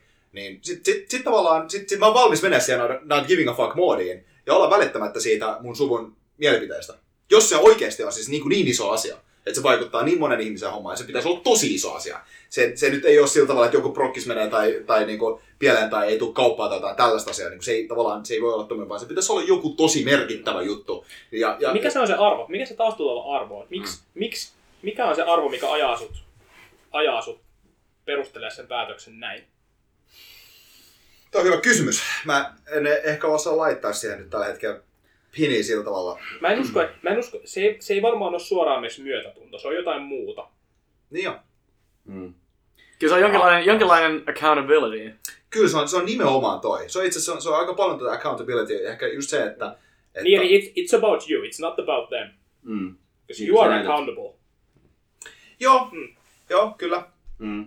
Okei, tämä on ehkä huono esimerkki, kun noin vähän tullut. Tästä on paljon keskustelu. Joo, joo, mun mielestä tämä on hyvä. Mm. Ja sitten tavallaan tuo accountability tietyllä tavalla, niin, niin, niin joo, äh, mutta et, et, mut mun mielestä siinä on, se, mä, mä en itse sanoisi, että se on tavallaan, niin kuin, että se, se, siinä lyhyessä aikavälissä muun, muhun tavallaan, että et, et ihmiset pystyisi luottaa, että mä teen sen asian heidän puolestaan, niin ei ole ehkä niinkään tärkeä kuin se, tärkeä kuin se että tavallaan, mikä sillä, jos, jos mä jätän tekemisen niin kuin lopputuloksella on niin kuin, äh, sen tavallaan, Ähm, mun tehtävän kannalta, ehkä, ehkä siis se, se, se vaikutuksen kannalta, mikä siinä tapahtuu, siis sillä niin ehkä, ehkä mä katson sitä utility kannalta. Niin, it's about you. Ei, you siis, hold ei, ei, yourself accountable. Se on, mä en tarkoita, oikeasti ne muut ihmiset on siinä vaan tavallaan, ne on, ne on, tietyl, ne on tietynlainen niinku, niinku beitti siinä, että ne yrit, ne, ni, niistä on helppo puhua, mutta oikeasti tavallaan, ainakin sun, kun mä tunnen sut, ja. niin se niin kun arvo, ja arvo, mitä mä näen, että et sun pitää näyttää itsellesi,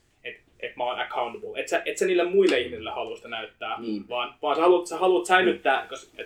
niinku, semmoisen niinku, tietyn koherenssin itsesi kanssa, että okei, okay, että mä oon tehnyt tämmöisen sitoumuksen siihen, ja, ja niinku, mulla on, mulla on niinku, tiettyjä tavoitteita, ja se, että, että mä nyt teen tämän asian, niin se, se vahvistaa mulle itselle sitä, sitä, sitä, sitä käsitystä, mm. että et mä oon kykenevä siihen, mm. te, niin kun, pitää sitä kiinni. Ai, ai, mm. Mä, mä, mä, mä, mä mm. ymmärrän tuon pointin ihan täysin. Mä haluan mm. vielä tarkentaa tässä siis tavallaan, että mä tarkoittaisin tässä jotain niin kuin tosi... Siis tää, tää on enemmänkin semmoinen niin kuin...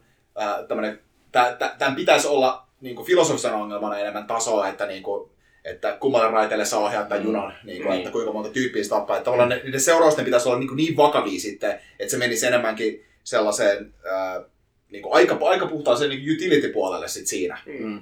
Ja mm. sitä mä tarkoitan mm. tuossa siis sellaisen accountability-pointti ehdottomasti kyllä pysyy mm. niin kuin sen suhteen, että sit mä miettisin sitä päätöstä, koska mm. toisaalta mä olisin myös ihan täysin niin kuin accountability-puolelta. Please, tää Finglish käy niin huonoksi. Mikä on tuohon nyt suomen kielinen versio? Accountability on kyllä huono kääntää, kun se on... Se on, se on semmoinen no, johdonmukaisuus. No niin, johdonmuka... Ei, ei siis, se on vastuullisuus. No, niin, no se on niin. Vastu- vastuullisena pitäminen. Niin, vastuullisuus, jos no, tuota, niin, vastuullisuus tavallaan sit siinä korkeana arvona tulisi just sen mm. takia, Että et se olisi, olisi sit sekä sitten tähän niinku perhepuoleen tai sitten niinku sen mission puoleen, mikä tahansa se olisi. Tois, tuo puhtaasti utilitarismin ongelma, että miettii niin, vaikka työkeissin sijaan, että sä oot Batman. Sä oot semmoinen Batman, jos kukaan ei edes tiedä, että se on olemassa. Se joudut tekemään täysin anonyymissä impaktin, mitä sä teet. Siis hypoteettisesti. Tämä teko se pitäisi sensuroida. Se näytetään jollain lepakolta, kun sä istut tuolissa.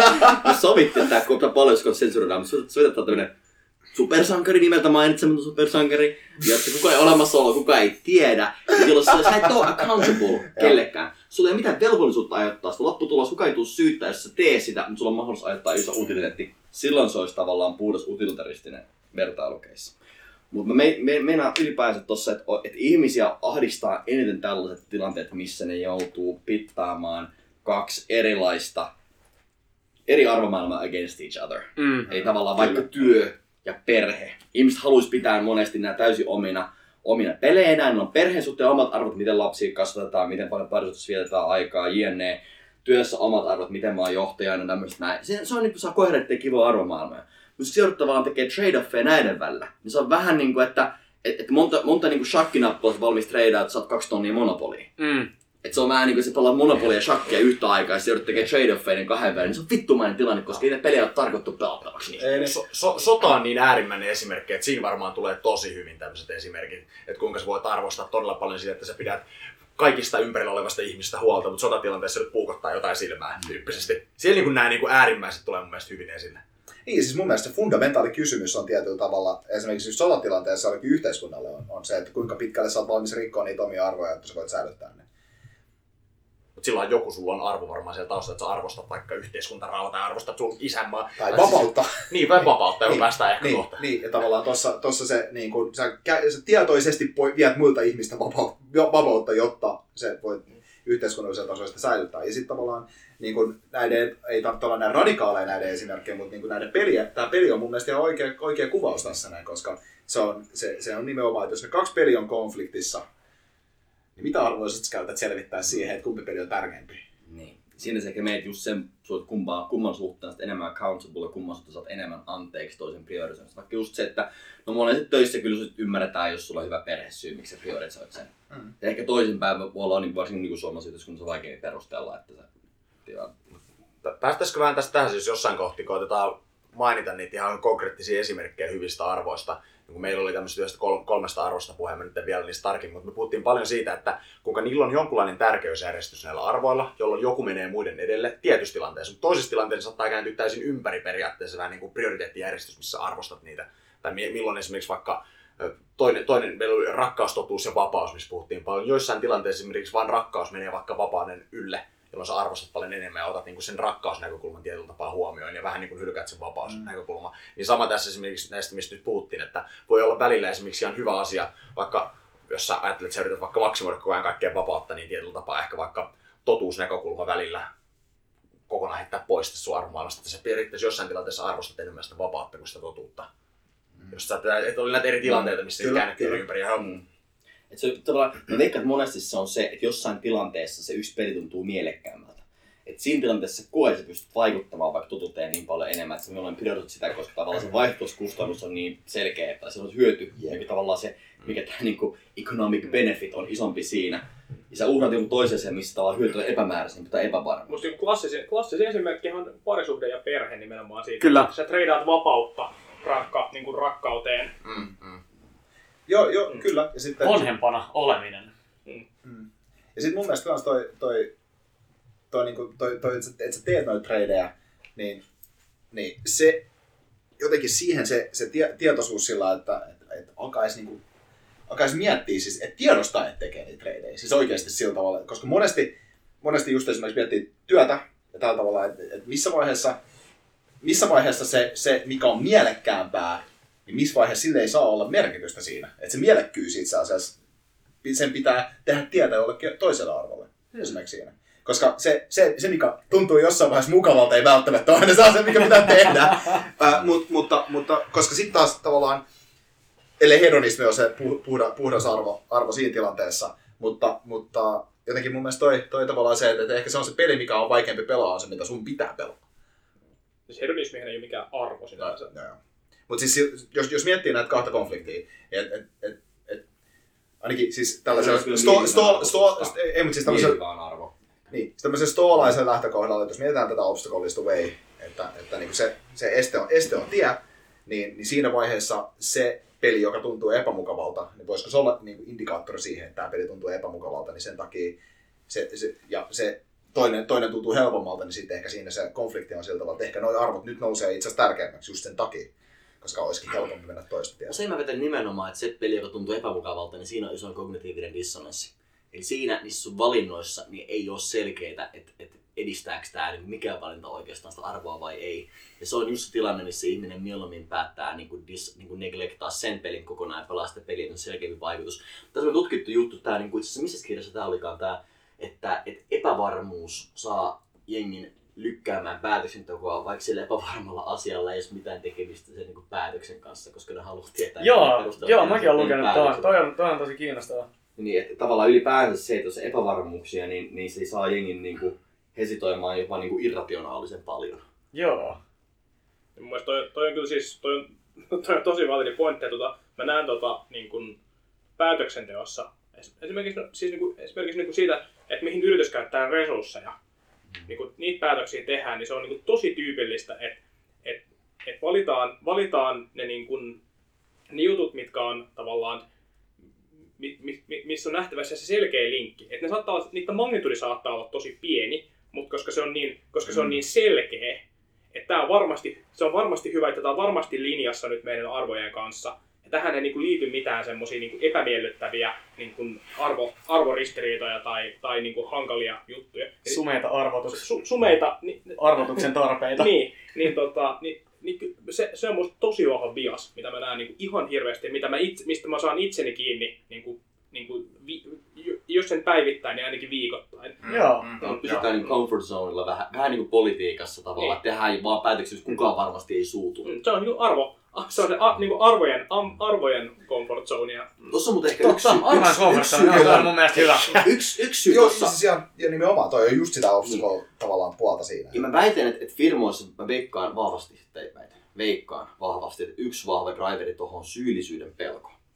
Eli heti, jos joku lähtee draivaa jotain, ja joku on senkaan eri mieltä, niin sit se voi joutua tavallaan syylliseksi. Entä jos tämä homma ei toiminutkaan, niin mä olen syyllinen. Jos kaikki on sitä mieltä hyvä juttu, niin kukaan ei ole syyllinen, vaan kaikki, no me vähän niin kuin veikattiin väärin. Että tavallaan Jep. tässä on ehkä just se, että, ja varsinkin jos homma menee yhtään poliittiseksi, niin silloinhan se on se, että jos sä ajat jotain ja se, se homma feilaa, niin kuin mm. varsinkin startupissa homma keskimäärin feilaa todennäköisemmin kuin onnistuu, yksittäistä eksperimentit, mitä tehdään, niin, niin, niin silloin nimenomaan se on pelko, että silloin tullaan käyttää aseena sua vastaan, jos sä lähdet ajamaan jotain, mistä muut oli eri mieltä. Ja tuossa tulee ehkä se ihon konformismi pidemmän päälle. Ja kun mennään henki, niin kun yksilötasolle mennään, niin ihmiset saattaa vaikka hirveän pitkään tai ikuisuuksiin asti vaikka hinkkaa sitä, että minkälaisia treeniohjelmilla alkaa treenaa ja sitten ei ala treenaa ollenkaan. Kyllä epävarmaa, että mikä olisi kaikista paras ja tehokkaan. Tai, tai vaikka toinen, että mitäköhän toi tyttö sanoi, jos mä menen puhumaan sillä. Ja sitten se epävarmuus jää ja lopulta se on lähtenyt tunti sitten menee. Ja ne pohdistuu. Saanko ainakaan syytä treenimasta, hei. Poitit. Asioita voi katsoa monesta näkökulmasta. Mutta kyllä niin kuin mun, mun mielestä on tosi, silleen tosi hyvä pointsi toi, että käytännössä meidän kaikki meidän elämän niin kuin oikeasti vaikeat ratkaisut niin kuin stemmaa sellaisissa tilanteissa, jos me joudutaan asettamaan ää, niin kuin arvoja toisiaan vastaan. Mm, kyllä. Tuossa ehkä tulee myös liittyy siihen, että tämmöinen epäonnistumisen pelko, niin monesti tulee nimenomaan siitä niin kuin tuomitsemiseksi tulemisen pelosta.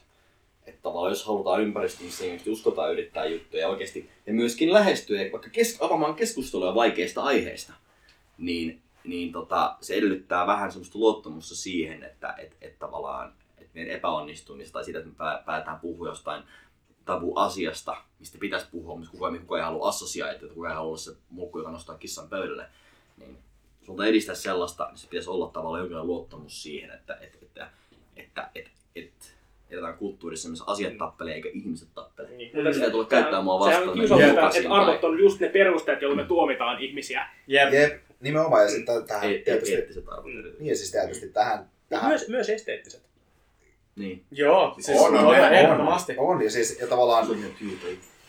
No nimenomaan, mutta siis mun mielestä tähän vielä puhut... Tähän, tässä, on, tässä on vielä tavallaan se, se mun mielestä mielenkiintoinen konsepti, että, että tässä ollaan puhuttu nyt aikallaan siis sellainen niin kuin tällainen ar- arvojen konfliktista ja tilanteiden konfliktista sinänsä, ehkä näiden pelien konfliktista, mutta se kannattaa niin kun, vielä ehkä muistuttaa tässä näin, että puhutaan ihmisistä, jotka on tämmöisiä irrationaalisia yksiköitä ja tunteiden ajamia, niin eri, eri arvot korreloi erilaisten tunteiden kanssa ja sen takia se, se niin kun tuo vielä niin kun lisää tohon noin, ää, li, lisää, li, lisää ää, tavallaan niin kun ongelmia tohon esimerkiksi, koska jos, jos olet tosi vihainen, Ei ole, ei ole helppo, ei ole esimerkiksi helppo välttämättä silloin pitää niin kuin myötätuntoa korkeana arvona tai rakkautta korkeana arvona mm. siinä vaiheessa. Tai jos, jos, jos, jos joku on puukottanut sua selkään, niin kuinka altruistinen tyyppi sä oot siinä vaiheessa? Ja tällaisia, tällä, tällaiset tilanteet, että et koska, koska nä, näissä peleissä tulee niin vahvoja tunteita, niin sitten on vaikeaa katsoa myös kanssa. Et, et, et, just sen takia ehkä tämä pointti tästä, mikä on, että kumpi peli tuntuu mielekkäämmältä, niin sen takia mun mielestä se, Ei, ei tavallaan se mielekkyys ei saa olla, sen, sen pitää olla tällainen semi-objektiivinen mielekkyys, eikä, eikä sellainen, mikä tuntuu paremmalta. Koska se tunne voi täysin hämää sen, mitä sun oikeasti pitää tehdä. Mm, Älä... Siis meillä, meillä, niin kuin, meillä jokaiselle useimmiten näissä meidän peleissä, ää, oli, ne, oli ne mitä pelejä tahansa, oli ne niin kuin, niin kuin tietyn, tietyn tyyppinen ura tai, tai niin kuin muu, muu, niin kuin, muu niin kuin, ää, intohimo, niin niissä se ideaali pelaaja on usein tosi erilainen kuin se meidän ideaali-ihminen tai meidän ideaali-minäkuva.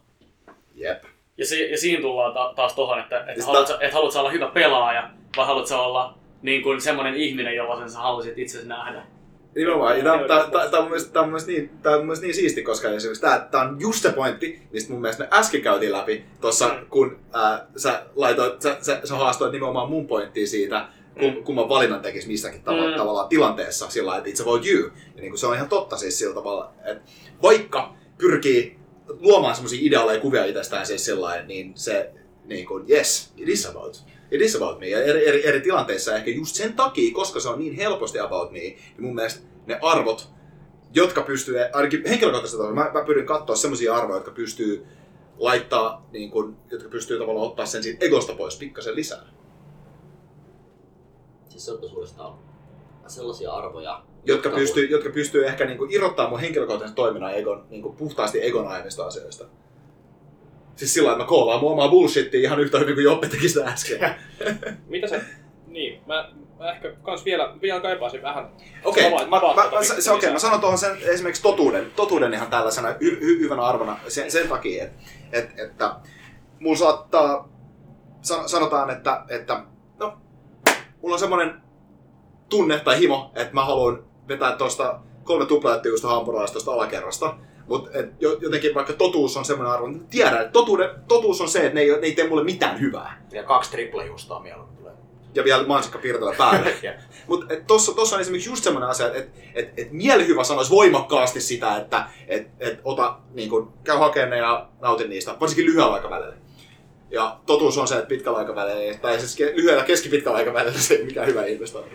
Ja toi, toi on tavallaan ehkä, ehkä just semmoinen asia, että et varsinkin ruoka on yksi esimerkki, mutta vaikka, vaikka ego toisena, toisena asiana vaikka voisi olla siitä, että sanotaan, että onnistuu jossain asiassa tosi hyvin, niin tota, tulee ehkä semmoinen ää, drive, drive että okei, okay, hei, tää oli mun vika, tää, mä, sain, mä sain tää aikaa. Vaikka todennäköisesti sä oot tehnyt niin kuin, monet, monet asiat, mitkä onnistuu, niin saattaa olla semmoinen monen asian summa, jossa sä oot tehnyt ihan sikapienen jutun, ehkä oikeassa aikaa, mutta sikapienen jutun, että tavallaan se, on, se sun menestyminen ei ole itse asiassa sun ansiota, mutta ego, ego saattaa ottaa siitä sillain Nopeasti, nopeasti haluaa ottaa kredittiä ja boostaa, oma, boostaa itteensä siinä vaiheessa. Siinä vaiheessa totuus, sä oot, hei, itse asiassa tää onkin ehkä niin monen asian summa. Ehkä mun pitää antaa kredittiä tästä muille.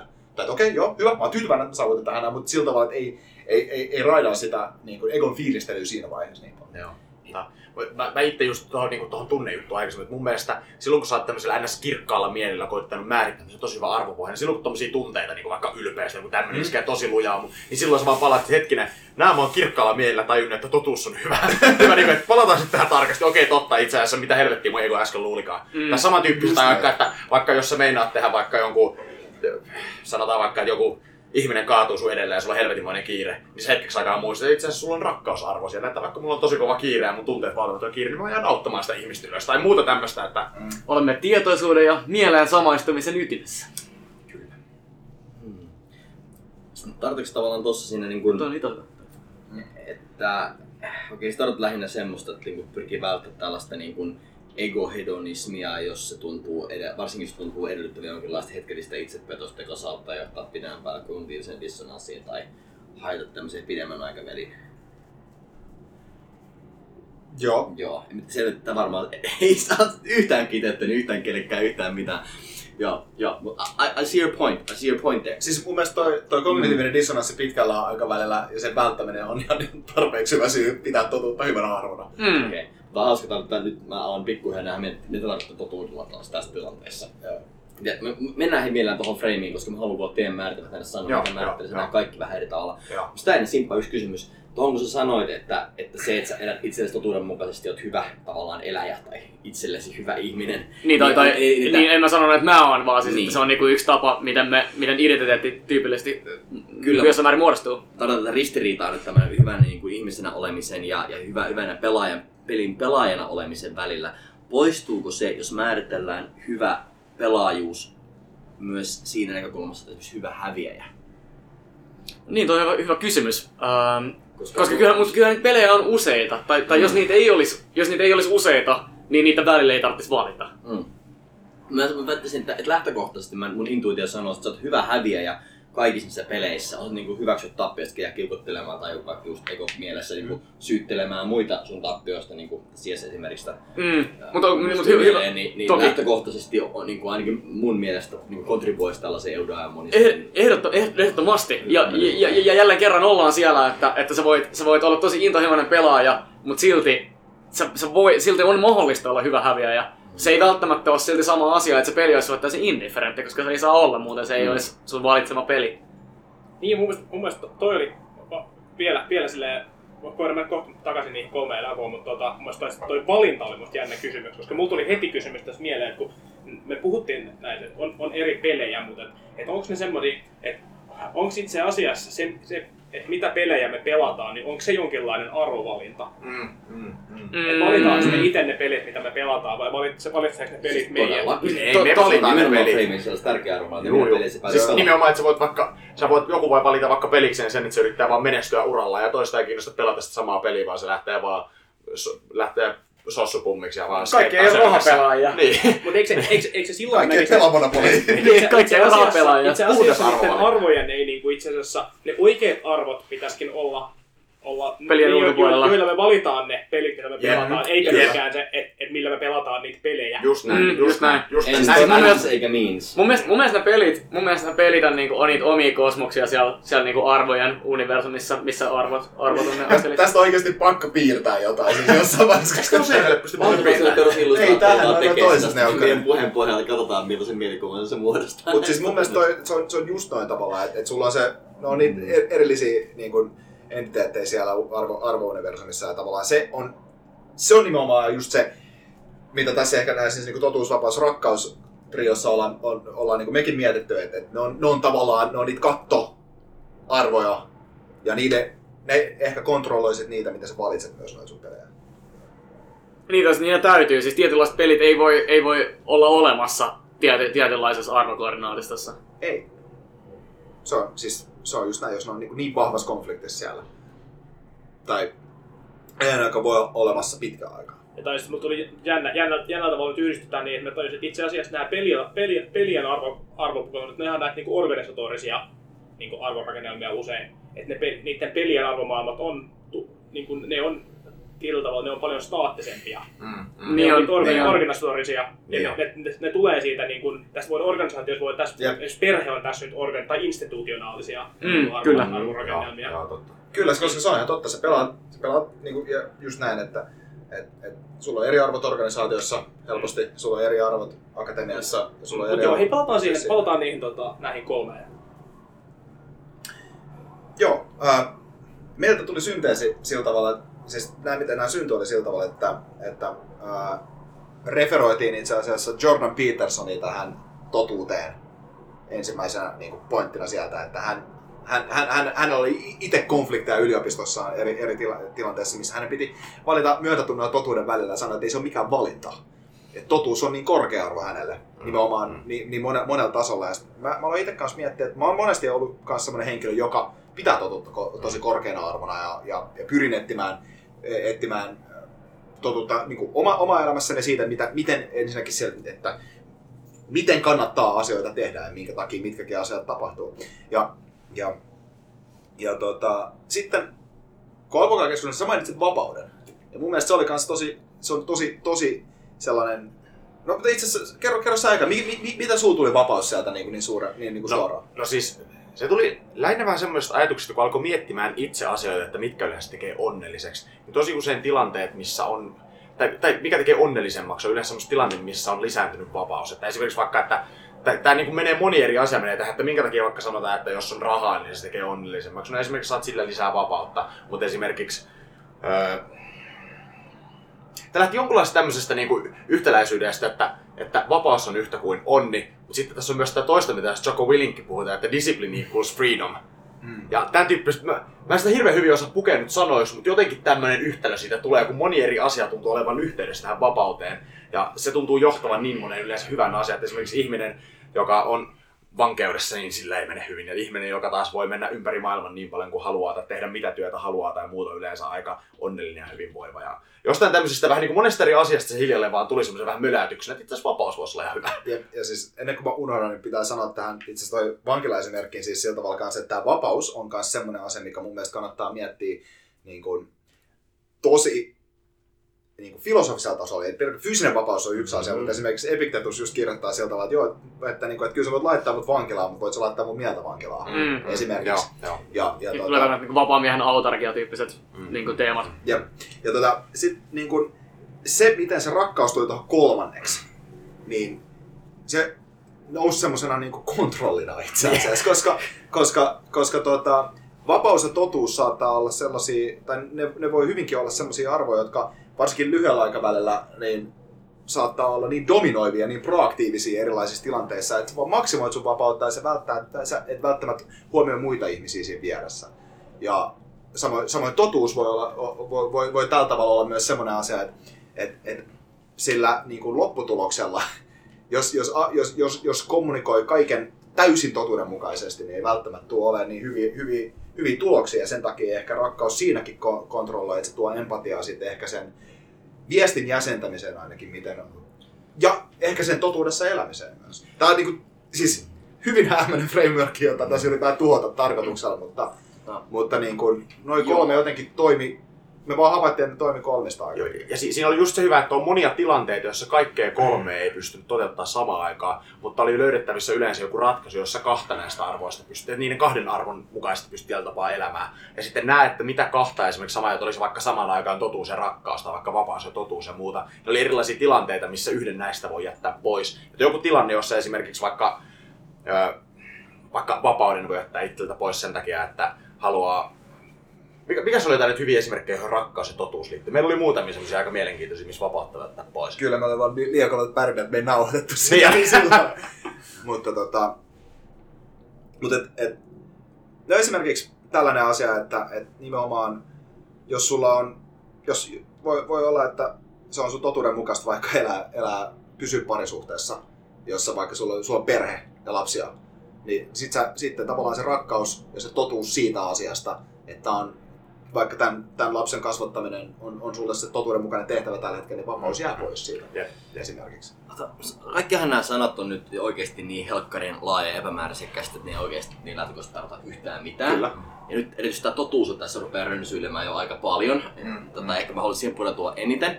Ja, ja ehkä mennään ihan vikana tähän vapauteen. Teaserina vapaus on illuusio, mutta puhutaan siitä myöhemmin. Ää, ja voidaan kertoa just, että okei, jos vapaus on illuusio, niin miksi se on arvokas asia, mistä se vapauden illuusio kertoo. Se, se on jännä teema. Mutta ihan ensin nyt, jos rajataanko me nyt vaikka ihan nyt järkevyyden vuoksi tämä rakkaus, että niin kuin muita ihmisiä kohtaan olevan rakkauteen, koska rakkaus on oikein abstraktitasollahan voi viittaa niin kuin elämän rakastamiseen ja sun työn rakastamiseen, sillä se menee arvostamiseksi. Niin mutta menee siitä, että tämä rakkaus on vähän niin kuin se inhimillinen komponentti, joka on vähän niin kuin kauneuteen liittyvää asiaa, tämmöistä niin kuin estetiikkaa, että se rakkaus voi olla se, että toi on tosi kivan näköinen Mikke, että mä rakastan sitä tyyppiä. Että se mun mielestä voi olla niinkin jopa laaja ajattelutapa siihen. Silloin se menee niinku arvon synonyymiin se melkein. Se on tautologia, että arvo ottaa. Niin, se on tautologia silloin, että rakkaus on arvo, koska se on siis jonkinlainen affekti, affekti siinä tapauksessa ehkä, tai sellainen kiintymys. Jonkinlainen tavallaan emotionaalinen suhde ylipäätänsä asioiden välillä. Se on taas silloin eri asia kuin vaikka empatia tai muista ihmistä välittäminen, on, on. Koska empatia tai siis muista ihmistä välittämistä, erityisesti ehkä niin kuin tätä, ketä oikein, siis ei sympatiaa, vaan tällainen sana, compassioniahan voi olla kyllä. Ilman kiintymystä mm, myöskin. Mulla, mulla on pakko tähän ennen kuin tämä menee, koska kohta mennään varmaan taas tosi syvälle pureudutaan tähän jokaisen. Niin mun mielestä se oli tarkoituksessa olla semmoinen pragmaattinen framework, millä loppupeleissä sille, mä en tiedä tarviiko sulle olla väliä, vaikka minä ja Jesse ajatellaan sitä eri lailla, jos kumpikin tekee sillä ennäs itselleen oikeita päätöksiä siinä frameworkissa, vaikka me käsitettäisiin joku sana eri lailla. Silloin rakkaus tarvittaisi mulle eriä kuin Jesse tietyllä tapaa, koska silloin se vaan se, mulle itselle tällä on välinearvo tietyllä tavalla, että mä pystyn elämään jotenkin parempaa elämää itselleni ja muuta. Se välinearvo tässä on kaikista suurin, koska tämä on, tämä on, tämä on just tavallaan, mistä sä mainitsit tavallaan, että tämä on se, tämä on se tavallaan sun se, niin kuin, ne akselit, mitä, millä sä teet noita niin päätöksiä tavallaan siis sillä lailla, että se tuot ne niin kuin. Jos sä lähdet sanomaan, että okei, tää on kiva sana, molemmat tykätään näistä sanoista, sillä välillä on samaa mieltä, niin sitä mennään just siihen hype-hype uskonnolliseen yhteiseen hömpötykseen, jolloin sanalla oikeasti ei enää mitään merkitystä. Mä väitän, että, siis, että mun mielestä se freimin arvo on siinä, jos se auttaa meitä myös keskustelemaan asioista. Ja silloin, jos se auttaa meitä keskustelemaan asioista, myös väitän, että se on kymmenen kertaa tehokkaampi sulle itsellesi. Koska faktahan on se, että ihmiset niin aloittaa rationaalisen perustelun vasta siinä vaiheessa, kun joutuu perustelemaan joku asia jollekin muulle. Mm-hmm. Ennen kuin sä joudut niin perustelemaan ja verbalisoimaan joku asia, niin sä oikeasti et ole selvittänyt sitä myöskään itsellesi. Vähän niin kuin ja. sä opit parhaiten opettamalla. Ja. Ja. Ja silloin, jos, jos tavallaan me jäädään tähän näin, että rakkaus on kiva sana, jonkin mullakin rakkausarvo, mutta tarkoittaa, toinen tarkoittaa sitoutumista, toinen tarkoittaa sillä niin kuin empatiaa ja kolmas tarkoittaa sillä yleistä niin kuin arvostamista, niin siinä vaiheessa meillä on just tämä niin kuin illu, niin kuin konsensusilluusio, joka on nimenomaan pahempi kuin ei mitään informaatiota. Konsensusilluusio on ehkä pahimman niin kuin luokan misinformaatiota, mitä on olemassa. just tämän takia tämä mikki. Tämä oli hyvä puhe. Just, siis just tämän takia tämä mikki on tässä päällä.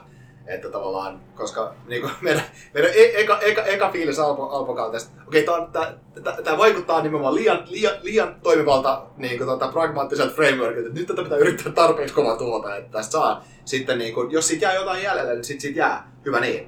Mutta jos ei sit jää, jää, niin luultavasti hirveä eksistentti, eli kriisiä varmaan pari viikkoa saikkuu ja muuta.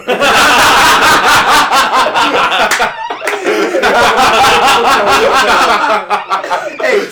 Ei muuta kuin mylly pyörimään. Josta kirjoittaa. Tässä on se Black Mirror jakso, kun jengi mikrofonin ääreen tulos jossain ihan omissa.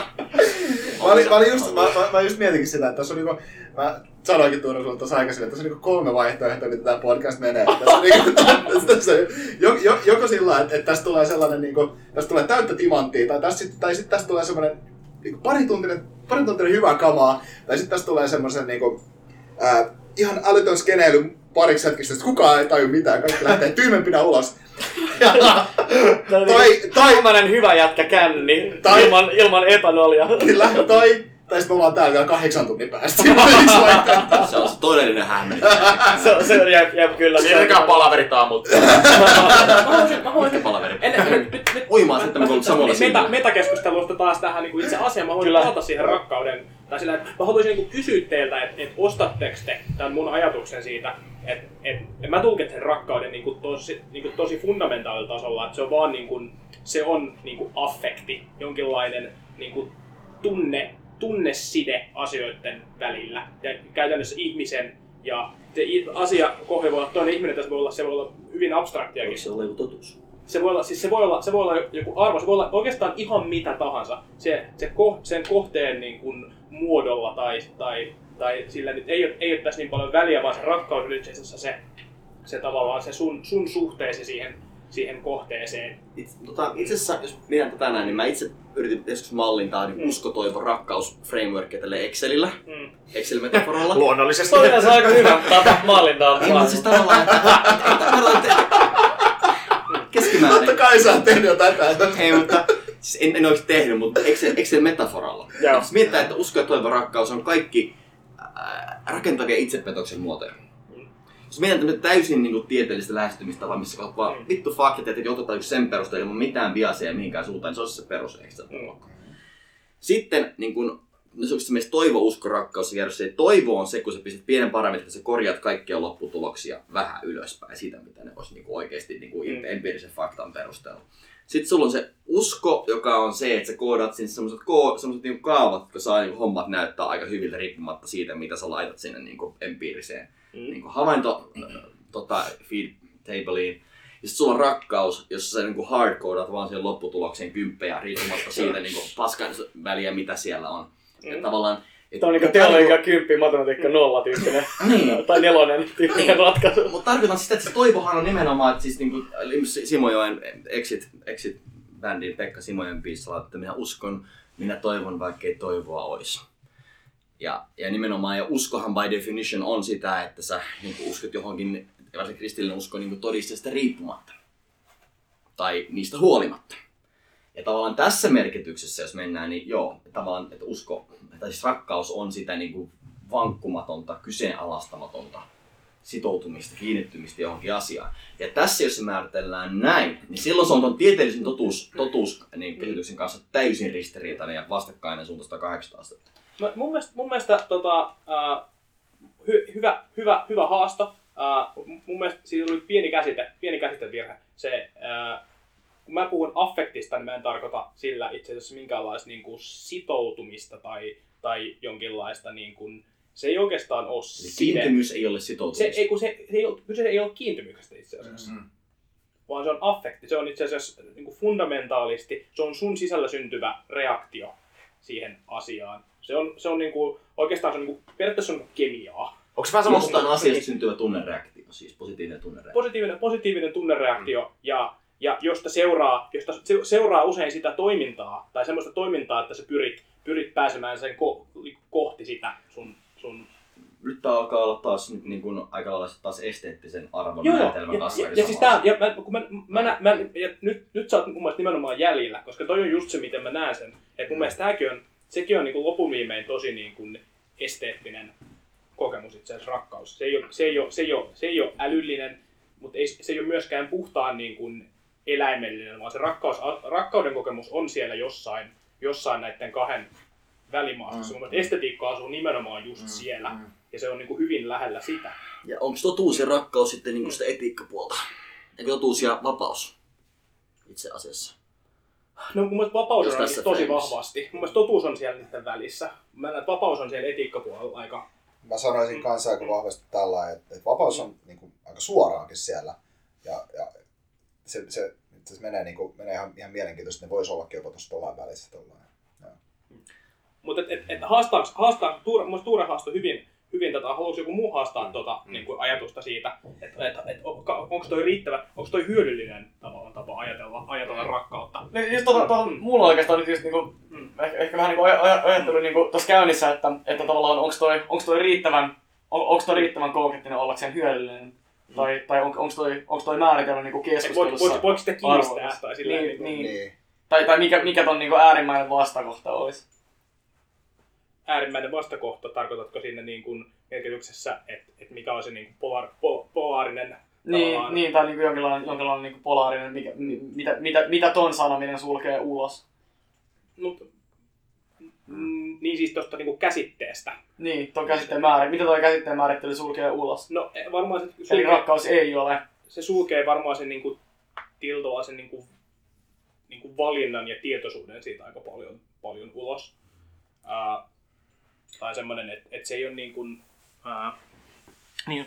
En mä, ei, se, ei se oikeastaan sitäkään sulje. Ei se oikeastaan sitäkään sulje. Mm. Mm. Ongelma on just se, että mun mielestä tämä määritelmä tekee rakkaudesta nyt aika lailla ylipäänsä arvostamisen synonyymiin, koska se voi olla vapaudesta, mm. vapauden tunteesta ja totuuden niin kuin, näkemisestä. Voi yhtä lailla niin. tuntunut affekti niin kuin, positiivinen jotenkin, tunnereaktio. Jotenkin musta tuntuu myös siltä, että siinä on se, niin kuin, nimenomaan se välinpitämättömyys on se vastakohta. No, se, mm. se, se on se, mutta Simo, Simo ei tarkoittanut sitä. Joo, en, en, joo. Simo ei tarkoittanut sitä, vaan Simo tarkoitti nimenomaan sitä, että et, että koska me määritellään joku käsite, niin, niin meidän pitäisi pystyä myöskin määrittelemään se, että okei, että mitä tämä on, ja myöskin sanoa, että mitä se ei ole. Just näin. Ja tässä on nyt tosi vaikea sanoa, että okei, mitä tämä nyt niinku ei ole. Just, just, just, näin, ja, ja, ja, just, just sen takia se ei ole mun mielestä, mun mielestä mikään käsite ei ole hyödyllinen, jos sitä ei ole mahdollista. Exactly. Mm. Ja tavallaan siis, jos me tuotiin nyt tähän rakkaus tai tietoitetaan rakkauden tähän tasapainottavaksi elementiksi arvoframeworkiin, jossa on mukana jo joku asia, mitä me kutsutaan totuudeksi ja joku asia, mitä me kutsutaan vapaudeksi, niin siihen niin mun mielestä tasapainoit eläyttää niin rakkaus, että ehkä tämmöisiä niin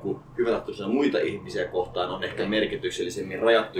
Totuudessa ja vapaudessa oikein ei ole mitään välittämistä muita ihmisiä kohtaan. Tai jos ylipäätänsä elämän välittämistä, en mä tiedä, eikö me vähän ajatella tämän laajentuvan niin jotenkin niin, laajemmalle. Kyllä, kyllä, kyllä mä katsoisin tavallaan, että kyllä siis, niin, toi, toi, ja tämän takia tämä määritelmä onkin tärkeä, koska vapaudessa, siis sillä muiden ihmisten vapauden maksimointi on muista ihmisten välittämistä helposti myöskin. Ja tavallaan sit se voi olla se se, se voi olla niinku noiden kahden arvon niinku yhdessä toimimista sit siinä tapauksessa sitten, mutta mun mielestä rakka, rakkaus on vaikea vaikea vaikea tässä, koska koska mun mielestä tosi paljon se, miten te perustelette sitä, että miksi rakkaus on tässä, niin se on itse asiassa, puhutte paljon enemmän myötätunnasta kuin rakkaudesta, sillä mitä mä ymmärrän rakkauden. Niin, niin, niin. Et se on sitä mm. tavallaan se inhim... mun mielestä rakkaus ei millään tavalla inhimillistä. Mun mielestä rakkaus on ihan helvetin epäinhimillistä. Kaikkea sanottu semmoisia kauniita sanoja, mitä niin. tarkoittaa monta asiaa, ja mun mielestä tavallaan siksi siksi tavallaan kaikille pitää antaa tarkemmin määritellä, vaikka että rakkaus on tässä nyt empatia tai myötätunto, vaikka eh, että vapaus on tässä. Ehkä tämä meidän rakkausmääritelmä pitää pilkkoa nyt vaan useampaan pienempään, tai jolloin siitä saadaan niinku oikeasti järkevää, esimerkiksi vaikka myötätuntoa ja sitten vaikka luonnonsuojeluun tai mihin ikinä nyt haluttaisiin jollain järkevällä tavalla sitä. Me tiedetään, mikä tavallaan syönin väri me halutaan. Jos me syötetään magenta ja keltainen tässä ensin, niin me ehkä saadaan parempi frame siihen vaihteeksi. Mä halusin nyt kuulla tämän totuushomman, koska välillä musta tuntuu, että puhut totuudesta niin kuin tavallaan niin kuin just tässä niin kuin kognitiivisen dissonanssin välttämisenä, tavallaan sen koherenssissa, tavallaan älyllisenä rehellisyytenä. Ne, vaikka veikkaa Jordan Peterson, hän puhuu totuudesta, niin hän on tarkoittanut tätä. Hän Joo. ei suostu empatian mielestä venyttämään omaa, omaa niin kuin koherenssia, vaikka valehtelemaan jollekin, jollekin social justice warriorille jotain. Mm. Ja tavallaan, että aina on pakko pointtaa, että nyt sulla on sisäisesti ristiriitaisen arvomaailma tuossa noin, jos ja, hän näkee ja. sen. Ite, ite niin kuin tämä sama narsistinen paskiaispiirre on musta tosi vahvana. Tämmöinen tavallaan totuusarvo on mulla. Mutta sitten taas tämä, mitä Jesse puhuu, että se ei voi syödä tuota munkkia, koska se, koska se on kausaan efekti, niin se on vähän eri juttu. Mä itse ehkä en pitäisi tota oikein edes arvona, vaan se on vaan sun niin kuin ymmärrys kausaliteeteista, ja sitten sulla on toinen arvo, joka on sun henkilökohtainen terveyden maksimointi, joka on tosi mikä overrideaa nyt sen ehkä hedonistisen niin kuin maksiimin. Mun mielestä totuus ei tossa oikeastaan niin kuin ole erillisenä arvona ollenkaan tossa esimerkiksi. Mm. Mutta että, et, okei, okay, et, et tavallaan onko jotain muita määritelmiä nyt tälle totuudelle kuin tällainen niin kuin älyllinen rehellisyys tai kognitiivisen dissonanssin välttäminen? Sirjässä palaverit aamulta pois. Tää meni tähän. Niin siis mä aloin, niin.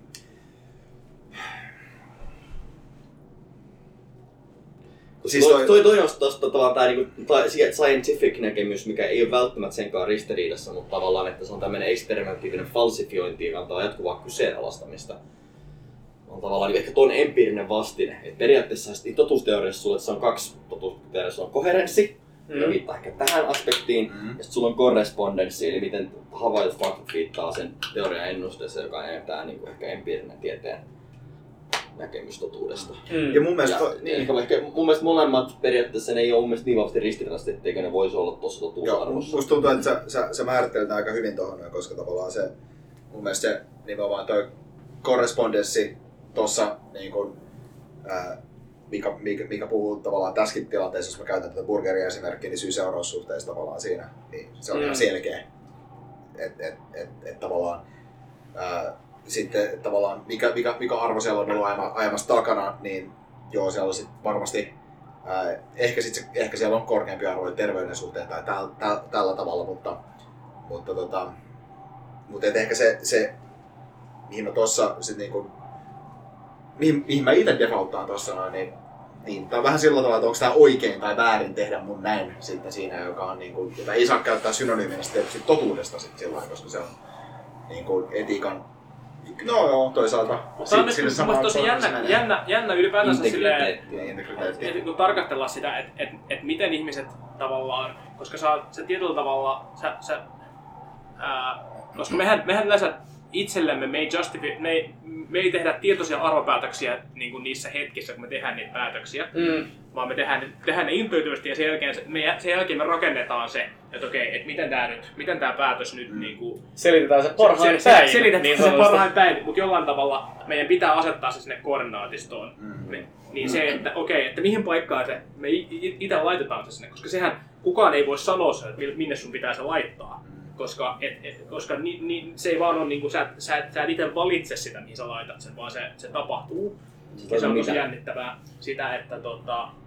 Että, no joo, ehkä, se on ehkä huono sanoa, että sä et itse valitse sitä, mutta... Kyllähän sä voit, koska niin. Jos oot, mä edelleen sitä mieltä, että tällaisen välinearvo, jos sä oot luonut tarpeeksi hyvän ja yksinkertaisen arvopohjan itsellesi ymmärtää, mm. niin siinä hetkessä, kun tulee se päätöksentekotilanne, niin sun ei tarvitse käydä vaikka kolmekymmentäneljä eri arvoja ja alkaa laittaa järjestykseen hetkellä, ja lopulta pää nyt tähän on mennyt joku tunti, ennen kuin teet sen päätöksen. Mutta se on niin yksinkertaisesti, että pystytään näin nopeasti se valinna, koska sä oot jo etukäteen miettiä no tämmöisiä. Toi ei ole se, mitä mä, mitä mä tarkoitan, vaan että oikeastaan siis, toi on niin jo osa sitä, just joo, näin, joo, just joo. näin siis, en, en kyseenalaista sitä, vaan enemmän se, että, että se on mielestäni härmäisen mielenkiintoista. Tuosta on se, että okei, että missä, missä menee vaikka vaik, vaik, tota, vaik Jessen ne akselit, että miten, ja, ja, ja, ja miten se niin kun, kun se on tehnyt päätöksen, niin mihin, mihin, mihin se päätyy sinne tavallaan se, että et, et, kun Tuure, Tuure, Tuure ja Jesse selkeästi esimerkiksi oli niin kuin erilaiset koordinaatit tässä näin, että Jesse, Jessen intuitio oli se, että on, niin kuin, et, et totuus on se mun arvo, joka vaikutti tähän eniten. Niin. Kun sitten taas, sit taas Tuure, Tuuren, Tuuren koordinaatissa sit se olikin joku ihan muu, se olikin tavallaan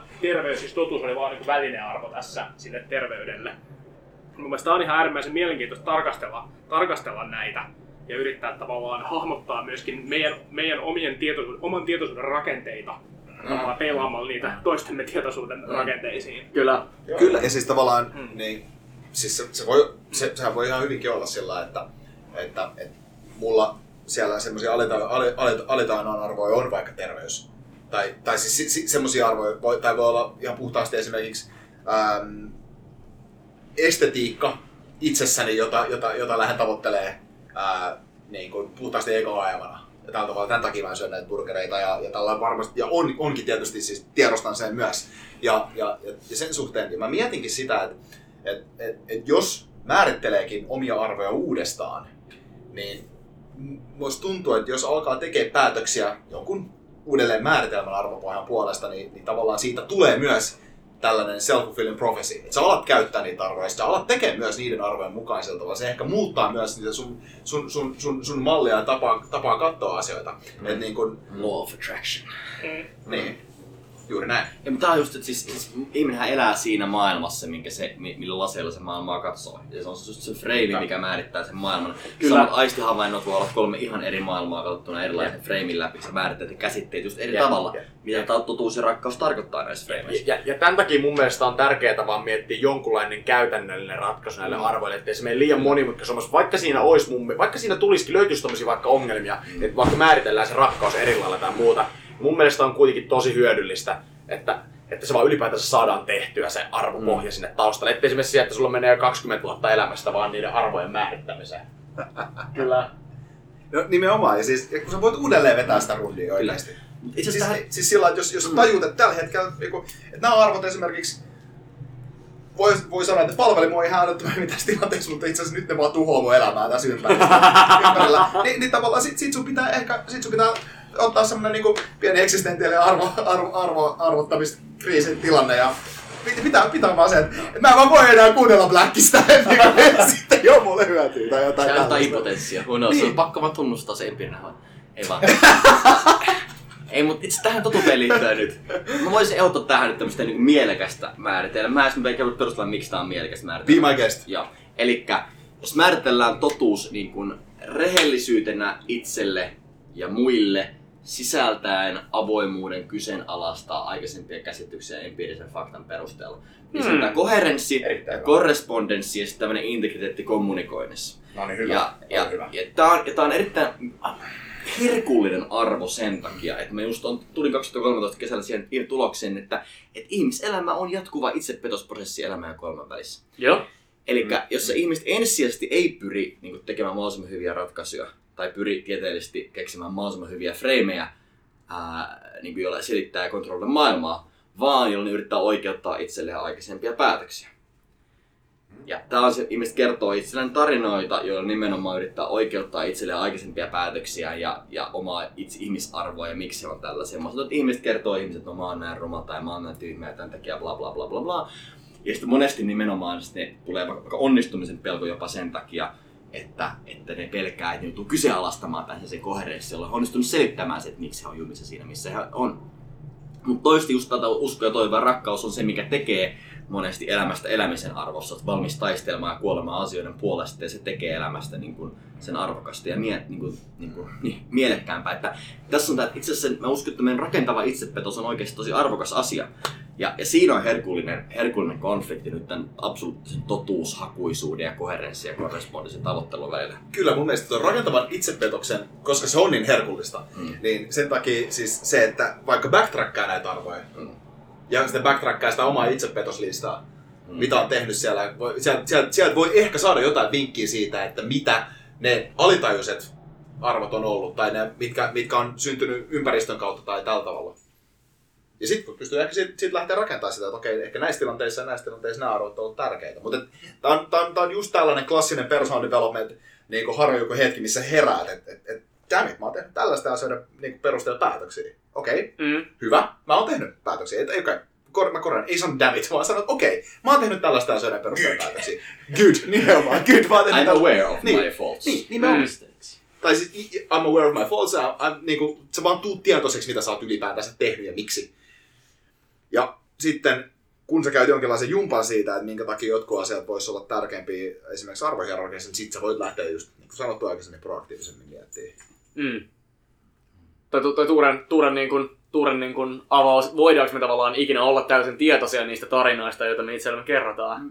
Ei, mutta arvo hyvä arvokysymys, että miten tietoisia me halutaan olla. Mm, no just toi. Just, just, niin, tämän, toi just, just tässä, on, tässä on vähän se, no vaikka nyt rakkaus, määritellään se niin kuin hyvän tahtoisena muita ihmisiä kohtaan. Esimerkiksi, niin, niin silloin esimerkiksi se, että on ihan on monia tilanteita, missä oikeasti sun ei pidä sanoa totuutta. Kyllä. Niin, ei, ei, ole, niin kuin, ei ole kohteelle sellainen tyyppi, että vittu sä oot läski.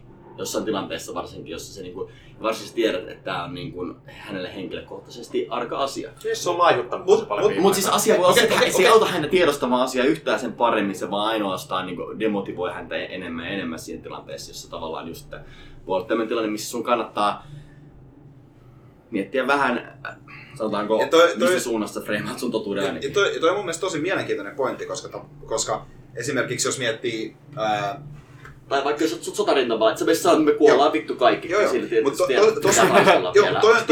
toi on mun mielestä itse, itsepetoksen kannalta tämä ylipaino on ihan älyttömän hyvä esimerkki. Koska jos sä sanot itsellesi, jos sulla on, jos sulla on kolmekymmentä kiloa rasvaa ekstraa, ja sä katot itsellesi peiliin ja sanot, että sä et ole läski, niin sit sä et ole totuuden mukainen. Ja se on, ja, ja, ja, ja tää, tää, nää on tällaisia, niinku, voi olla kipuliaita asioita, mutta siinä esimerkiksi se sun itse, niinku, itsellesi rakkaudellinen teko on sanoa, että sä oot läski! Ja samalla lisäät sun vapautta, kun voit liikkua selkeämpää. Mutta tossakin just se, että... Ei, mut, en, siis, tätä, tätä myös tarkoitan siis, si, si, si, si, sillä tavalla, että et, niinku, muutama kymmenen kilosta rasvaa poistaneena omasta kehosta, niin voi sanoa se, että ihan semmoinen... niinku, se, se, se, ei, se, se, että jos siinä alkaa kusettaa itteensä sillä tavalla, että niinku, et, et, no mulla on kaksikymmentä kiloa ekstraa sillä tavalla, että se on ihan fine sillä tavalla, niin siis...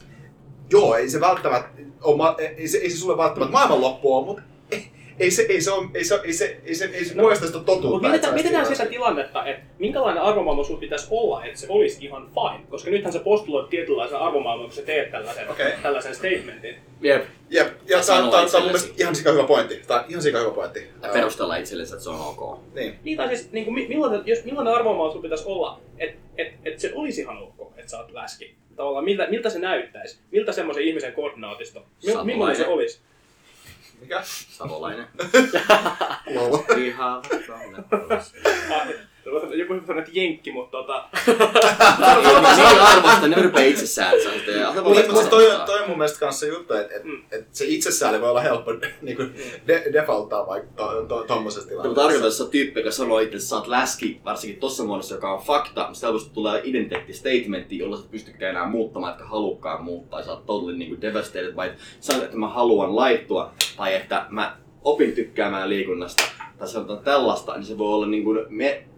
Se on hyödyllisempi totuus, mihin keskittyä, no, mitä, kun mitä, se, se, se totuus. Mitä, mitä, mitä jos sä oot oikeasti arvomaailmassa niin täysin epikuurolainen, että et, et sun mielestä niin kuin, niin kuin, ei voi olla mitään korkeampaa tavoitetta kuin, niin kuin, kuin, kuin, niin kuin äärimmäinen mielihyvä keinolla millä ne, hyvänsä. Ne. No, niin. Läski sinänsä ei johda siihen. Tai ylipaino yleensä niin pidemmän päälle haittaa mielihyvää. Niin, niin mutta mut, mut, epikuurolaisajatus ei ole, että pidemmän päälle.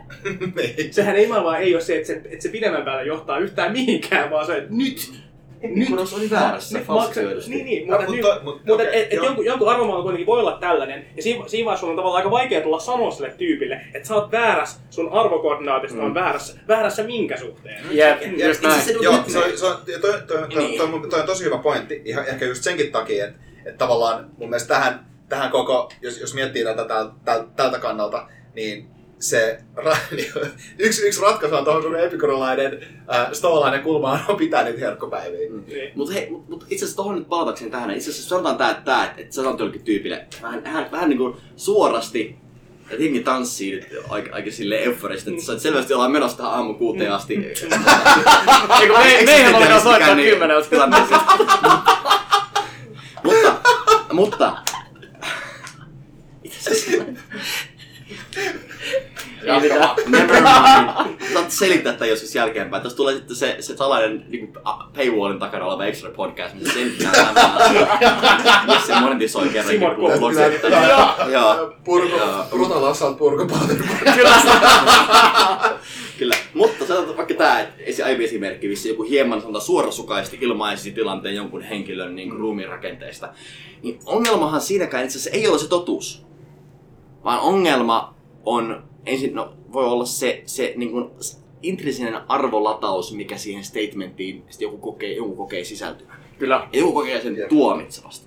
Jos on keino ilmaista tämä fakta, sillä tavalla, että sulla on oikeasti perusteltu asia. Jos on joku tyypin fysioterapia tai P E, niin sulla on, siinä sulla on niin perusteltu syy sanoa se asia. Jos, silloin se voi sanoa ei tuomitsevasti. Kyllä. Silloin se totuus ei ole ongelma.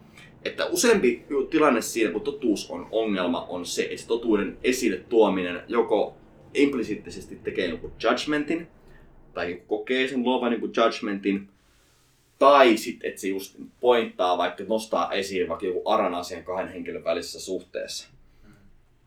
Ehkä nämä niin kuin, sanotaan, joo, ihmisten niin kuin suhteisiin ja itsetuntoasioihin viittaavat totuudet on, on on nyt ehkä ne ongelmalliset asiat. Ja jos meillä periaatteessa ihmisellä olisi niin kuin hyvä itsetunto lähtökohtaisesti, niin kyllä robusti itsetunto ja kokisivat itsensä rakastetuiksi ja niin kuin riittäviksi ihmisiksi, niin periaatteessa on nyt voi olla niin kuin vaikea sanoa, että, että tuleeko silloin tämmöisiä keissejä, missä niin tulee totuuden suhteen minkäännäköisiä ristiriitoja.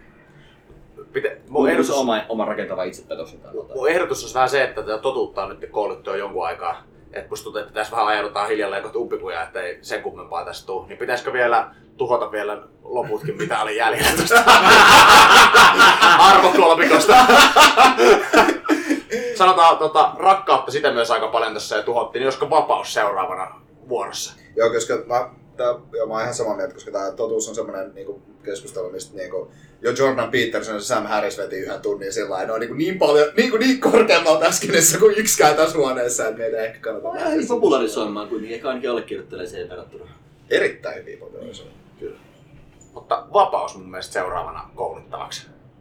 Niin, Matrix-dilemma. Miksi sä haluat olla vapaa senkin uhalla, että sä auttaisit itseäsi niin dystoppiselle maailmalle, missä olet semmoinen velliä loppuikäistä, mm. kun kuolet koneen raatana. Niin. Tästähän niinku toisaalta vapauden, vapauden ill- illuusion ongelman äärelle niin johdattaa. Niin kauan kun sä tiedät, että sä et ole vapaa, niin se haittaa. Niin yleinen konsensushan on se, että vapaa tahtoa ei ole olemassa. No se on ihan, musta mä aina, mä en tiedä, onko kaikki tässä suurin piirtein samoilla linjoilla. Niin, mutta jos vapaa tahtoa ei ole olemassa ja lähdetään jos vapaudesta tämmöisellä filosofisella tasolla, niin silloinhan se vapaus nimenomaan pitäisi viitata siihen sun vapaaseen tahtoon ja kykyyn tehdä asioita. Siis vapaus on by definition on se niin kuin mahdollisuuksien määrä, mitä sulla on. Mm. Jos sulla on tavallaan ei ole vapaa tahtoa, niin silloin se on täysin triviaalia, rajoittaako sua joku vankilan seinät vai taloudelliset constraintit vai sun oma ajatusmaailma.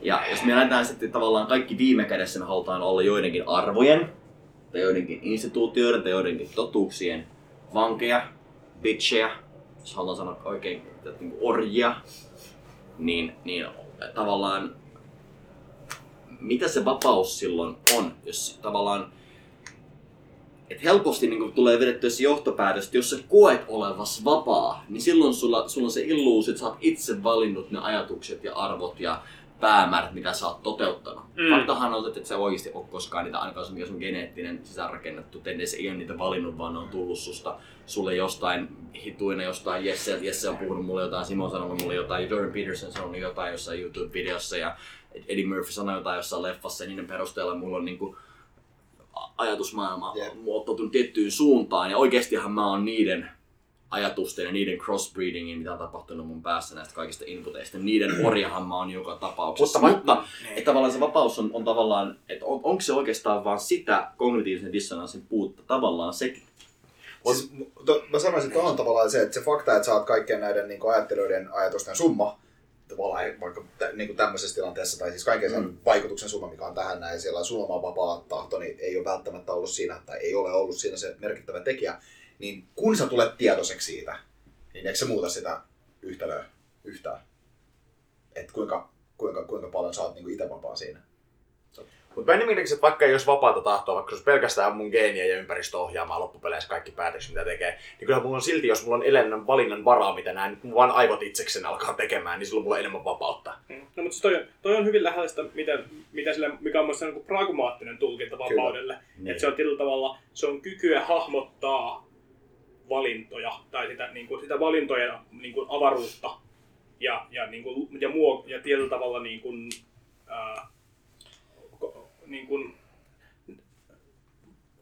vitsi, vaikea, vaikea pukea sitä toinen päin näin sanoit, mutta että se, se, että, se, että, että, että se, se ei ole minkäänlaista se, niin kuin fyysisten tai, niin kuin, tai resurssirajoitteiden puutetta, vaan se on oikeastaan enemmän kykyä, kykyä niin kuin jatkuvasti nähdä sitä tavallaan valintojen, valintojen avaruutta.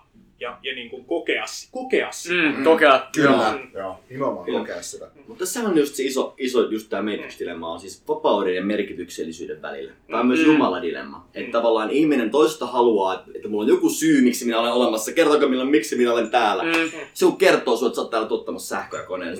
Ei, minä haluan olla vapaa! Mm. Että tavallaan tässä on just tää, että niinku Homer Simpson menee talosta sisään ja ulos sisällä ei näyttää, että onko olla happosadetta ja se, että kummassa haluaa olla, kun perseestä. niin tavallaan, ja Jumala konseptina ratkaisee täydellisesti, koska tutkimattomat ovat Jumalan tiet. Eli Jumala kertoo sen olemassaolo, että sulle on tarkoitus, mutta mä en kerro sulle, mikä se on. Jos sä et selvittää koko lopun elämässä. Ja sun ei tarvitse tietää. Niin. Ja se, mikä tapahtuu, oli sun tarkoitus. Sä voit olla tyytyväinen kaikkeen, sulla on vapaus ja merkitys yhtä aikaa. Ää, ja, mutta tavallaan, mutta siinä, siinä mielessä tavallaan kuitenkin tämä lopputulos on niin kuin se sisäinen niin kuin koherenssi. Koska jos se pakottuu, koet sä ulkoisesti pakottaa johonkin, mihin sun siis aivan sellaiset äysrakenteet ei halua konformoitua, niin sehän on se tilanne, missä sä koet olevasi tavallaan vangittu ja rajoitettu. Eli missä on ehkä dissonanssi niin sun, sun ajatusmaailman ja ulkopuolisen rajoitteiden välillä. Jos ei ole dissonanssia, niin ei ongelma. Mutta sitten jos yritetään oikeasti vapautua täysin niistä sun sisäisistä vankiloista, vaikka sun arvoista. Täydellinen vapaushan on myös sitä, että sä et ole myöskään sun arvojen ja sun uskomusten orja. Mm. Sä kiellät absoluuttiset mm. arvot, kiellät absoluuttisen totuuden. Ja sit pääset tämmöiseen, niin ajaudutaan helposti tämmöiseen vaaralliseen nihilismiin, missä oikeasti, koska kaikki on vapaata, kaikki on mahdollista, millään ei ole, niin kuin, mikä asia ei ole parempi kuin toinen, yhtäkkiä millään ei ole mitään merkitystä. Niin, tässä mm. siis päädytään, päädytään mer- täydelliseen merkitykse- merkityksettömyyteen. Niin. Re- rela- rela- relativismin kaivo on, on, on niin kuin siitä paha, että Sieltä on, sieltä, on to, sieltä on tavallaan kerran, kerran siinä jouduttu on aika vaikea nousta. Niin, siis tavallaan se, just sen relativismin takia, koska vapa, vapaus on, on niin, niin, niin paljon sen relativismiin liittyvä arvo, niin esimerkiksi just sen rakkauden olemassaolo mun mielestä oli tosi tärkeää tuossa noin. Koska ähm, no, siis tämä on tämmöinen klassinen, klassinen niin kuin arvorelativistinen tai moraalirelativistinen dilemma on, on, on tämä, että on joku tyttöjen silpominen vaikka. Hy- hyvänä esimerkkinä siitä, että et, et voidaanko, voi, niin kun, sitä ää, pidetään niin kun, välittävänä tekona jopa näissä, näissä tota, niin kun yhteisöissä sen takia, koska vanhemmat ajattelevat, että niin kun, näin, tämä tyttö on puhdas, saa hyvän elämän ja, ja et cetera, et cetera, vaikka siinä on niin kun, ihan mieletön määrä kipua ja se on niin kun, tosi sadistista touhua. Mut, niin kun, si- siellä ja rajoitetaan vapautta siis. Just, rajoitetaan vapautta ja tällaisia asioita. Mutta tavallaan se on, se on niiden yhteiskunnassa se on niin, niin Tämä, tämä niin relativismin vaan tulee tuossa niin selkeästi esille, että tavallaan eihän me ymmärretä tuota yhtään sieltä, sieltä kolmalla. Mutta ei sitä mun mielestä silti pysty hyväksyä, vaikka sen, sen niin näkee siellä, koska se aiheuttaa ihan älyttömän määrän tuskaa kuitenkin siellä. Onko se sellainen analogia, mikä tavallaan vaikka noiden kulttuurissa, noiden näkökulmasta olisi semmoinen juttu, mikä niiden mielestä rajoittaa ihmisten vapautta onnellisuutta meidän kulttuurissa? Varmaan eri, erilaiset, erilaiset niin seksuaaliset roolit yhteiskunnassa voisi ehkä tyypillisesti. Plus eihän vapaus todellakaan tarkoita onnellisuutta siis sillain, eikä valinnanvapaus välttämättä varsinkaan tarkoita onnellisuutta. Että, et, jos on, jos on, siis se, se, että jos on selkeä rajoitettu asia, mitä, mitä tekee, tietää sen niin tosi selkeästi, että niin toteuttaa sitä päivästä toiseen, niin sehän saattaa olla paljon onnellisempi elämä kuin semmoinen, missä on ääri, niin kuin, Abs- niinku äärimmäinen määrä val- niinku valinnanvapautta ja erilaisia. Mutta toisaalta sä et todellisesti välttämättä ole silloin vapaa, koska sä et oikeasti osaa tehdä niitä päätöksiä ja sit sä loppupeleissä merkit tosi niinku ei-vapaata reittiä jollain tapaa, jolloin sitä vapautta ei vähän niinku kuitenkaan saa maksimoitua. Niin, mä, en ta- niin mä tarkoitan just, että vapaus, niin no joo, kyllä, sä oot ottaa. Mutta itse asiassa nyt, jos mietitään tätä kannattaa, se nihilismista tuli nyt ihan uusi näkökulma tähän frameworkiin, mutta itse asiassa se ei oo arvo-framework sinänsä, vaan tämä vielä laajemmin, tämä elämään suhtautumisen framework. Mm-hmm. Ja silloin, silloin rakkaus itse tässä on ne arvot. Vapaus on nimenomaan vapaus yksittäisistä arvoista, yksittäisistä rakkauksista ja yksittäisistä totuudesta. Ja tässä on tavallaan se balanssi. Se on täysin nihilismissä, jossa ei ole yhtä totuutta, ei ole yksiä arvoja. Ja sitten on tavallaan se, että sulla on, mitä enemmän mennään tänne kolmion rakkaussuuntaan, sitä kiinteämmät arvot ja pelipisteet ja tavoitteet sulla on ja tietynlaiset esteettiset preferenssit. Ja mitä pidemmällä mennään totuussuuntaan, niin sitä selkeämmin sä haluat fiksata yhdenlaiseen frameworkiin siitä, miten maailmaa nähdään. Että tässä saa niinku aika selkeän mun mielestä semmoisen niinku kolmikentän asiasta, mutta silloin tää ei ole arvoframeworkki, vaan tää on tämmöinen niinku maailmankatsomusframeworkki nimenomaan, jossa on, jossa on sekä niinku arvot että sun niinku maailman kuva, niinku totuus tai niinku sun ymmärryksessä maailman toiminnasta merkityksessä. Niin. Ja siinä mielessä mitä tätä taas niinku peleinä, Niin, niin tuolla vapaussuunnassa on se, että sulla on vapaus valita ihan täysin mitä pelejä sä pelaat, keksit pelin alusta. Arvoframeworkissa on se score ja totuussuunnassa on sitten niin kuin means, millä sä voit tavoitella niitä scoreja. Ja ne mekaniikat, hmm. sä voit tavoitella niitä scoreja. Okay. Ja siinä mielessä täysnihilismi on se, missä me ollaan ihan täysin tuolla vapauskulmassa. Siis täys fundamentalismi on niinku sit taas se, missä me ollaan niinku täällä molemmissa ääripäädyissä. Sulla on vain yksi asia, mitä sä voit rakastaa ja vain yksi totuus. Kyllä. Ja sitten niinku idonismi on jossain tuolla niinku nihilismi suuntaan siellä, niinku, missä hyväksyt, jollain pelillä voi olla arvoa, mutta sulla vaihtaa peli ihan milloin sä haluat. Ja sit sulla voi olla tämmöinen länsimainen yhteiskunta, ehkä on tai kulttuarvomaailma, sanotaanko, tai ajatusmaailma. Niin. Länsimainen ajatusmaailma on ehkä aika lailla vähän niin kuin tänne tavallaan arvosuuntaan, että me halutaan vahvasti uskoa tietyt arvot, tietynlaiset asiat, että tavoitellaan, okei, sulla on vähän valinnanvaraa siihen. Niiden kanssa mun totuus on semmoinen asia, mikä muuttuu jatkuvasti. Onko sit se enemmän tossa kulmassa? Niin, vaan onko se... Eli konservatiivinen ajatusmaailma ehkä tuolla ja... Niin, liberaali on sitten niinku siellä, niin. Enemmän totuuden. Niin. Mun mielestä tämä oli aivan, aivan todella hyvä kiteytys, koska mä, mä itse kun mä tässä jonkun, verran, jonkun aikaan istunut hiljaa, mä ruvennut itse sitten, tai rupes muutamat kelat pyörimään tuosta silleen, että okei, okay, mä, mä näen itse vapauden tietynlaisen kuin meta-arvona, just, että mun mielestä niin elämän, elämän katsomus oli ehkä se niinku, mutta et, et myöskin nämä niinku rakkaudet, että tietyllä tavalla se niinku, mä, mä edelleenkin pidän kiinni siitä tulkinnasta, että rakkaus on affekti, ja se on, ja, ja nimenomaan, nimenomaan musta arvot on nimenomaan just just semmoisia asioita, joihin, jo, joihin, jo, joihin, joita kohtaan meillä on affekti. Eli nimenomaan ne on niitä rakkauksia. Mm, mm. Että ne on tavallaan niin kuin korkeimman tason rakkauksia tietyllä tavalla. Okei. Okay. Jos tavallaan nyt, jos, jos tämä olisi arvoframeworkki nyt, niin katsotaan uutta pelkästään niin kuin asiana, jolla sä arvostut. Mm, mm, ja vapautta pelkästään asiana arvostaa, se on aika rajallinen frameworkki, koska on sitten niin pirusti niin kuin asioita, mitä ihminen voi arvostaa, jotka ei niin kuin mene näihin mm, mm. kolmeen. Vaikka niin kuin, niin kuin musiikki niin kuin esteettisenä arvona, niin mihin se näistä puhuu? Niin. Ei oikein mihinkään. Ja kyllä, ja, mutta siis kyllä mä, mä näen myös tässä niinku fraktaaliluonteen, että kyllä, kyllähän se totuus voi olla myös arvo tässä. Että sä voit, sä voit ihan oikeasti, sulla voi olla affekti totuuteen, mutta se totuus on muutakin kuin pelkästään se sun affekti siihen totuuteen. Tavallaan sillä on, sillä on paljon isompikin merkitys. Se, se, se, voi olla, se tekee siitä erityisen merkityksellistä just sulle, niin. Mutta tavallaan mm. siinä niinku laajemmassa kontekstissa, jos otetaan niinku sut ulos siitä, niin se totuus ei ole se sun affekti mm. siihen totuuteen, siitä, että susta tuntuu hyvältä, kun sä, sä meet kohti totuutta. Siis vaikka tosi idealistinen tiedemies, niin se pääasiallinen peli, jota sä pelaat, on se mm. niin kuin maailman ymmärryksen edistäminen ja jatkuvan kyseenalaistaminen siinä mielessä. Ja se, ja se varmasti on sun af, jonkinlainen affekti silloin, kyllä.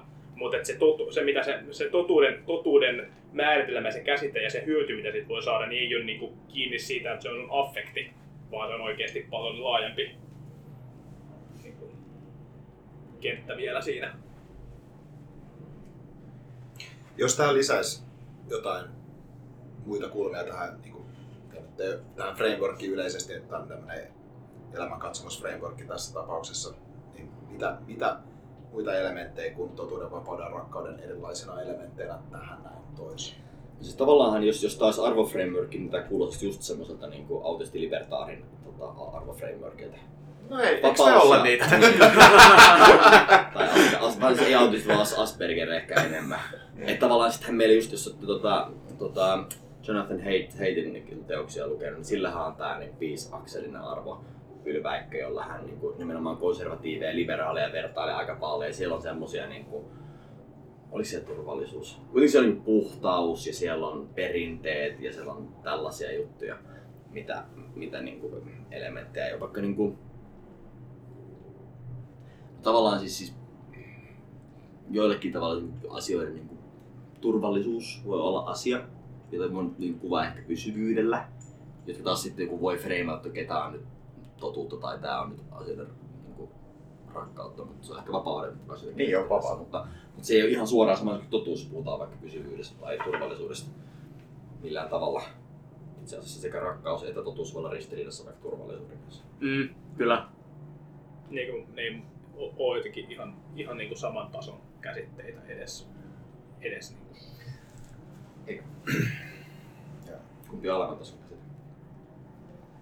Tai silleen, niin mun on vaikea asettaa, niin kun, asettaa niitä, kun me jotenkin samaan koordinaatistoon. Siis arvokoordinaatistoon pystyy, mutta ei tähän maailmankatsomusta. Niin, niin, ne on ehkä mm, hyvä oikeasti. Mm, jos otetaan maailmankatsomusframework, niin silloin oikein siellä ei oikein turvallisuus ehkä ole se. Mä veikkaan, veikkaan oikeastaan tavallaan toi sun synteesi, minkä sä toit tähän loppuun, on, on suht lähellä kuitenkin sitä, mitä me lähdettiin hakemaan tästä takaisin. Siis se on niinku, siis silloin alun perinkin silloin niinku maailmankatsomuksen ää, kulmalla, että tota, miten, no, miten nimenomaan katot, katot, katot maailmaa ja, ja toimit siinä. Toimit siinä ja näitä, näitä niinku kolme elementtiä käyttää sitten omassa päätöksenteossaan nimenomaan hyödyksi. Tähän vielä liittyvä, koitetaan, ettei tämä mene liian pitkäksi tämä, mutta jos teidän pitäisi sanoa teidän arvot, no Simon nyt arvot tuli varmaan aika hyvin tuossa sun kerroit alussa siitä firmaan liittyvistä arvoista, jotka nyt varmaan on melkein yhtä kuin sun. Niin, siis ne, on, ne oli niitä, tuota, puhuttiin, että mitä, mitä ollaan sillä, niin. sillä niin kuin jaettu. Niin, niin mutta ihan tälleen, että koska tässä ei tullut puhuttu oikein, että mitä te pidätte arvossa, mitkä on teidän arvot tietyllä tapaa, niin vähän lyhyesti, että pääsee kuulemaan, koska se oli enemmän sitä, mitä me oltiin Jessen kanssa ehkä puhuttu, jota lähdettiin koulimaan. Niin. Henkilökohtainen arvomaailma. Tota... Uh, tästä, tästä päästäisiin helposti, helposti syvälle ja pitkälle, pitkälle keskusteluun. Mä voisin ehkä avata, avata ehkä enemmän niille kahteen, tavallaan kahteen teemana, teemana tavallaan omaa. omaa. Et kyllä, niin kun, niin kun mä oon tässä monen kertaan puhunut, niin mulla tavallaan se niin kun estetiikka ja sieltä osuvat arvot on, on aika, aika keskiössä. Et mä huomaan, et, että tota,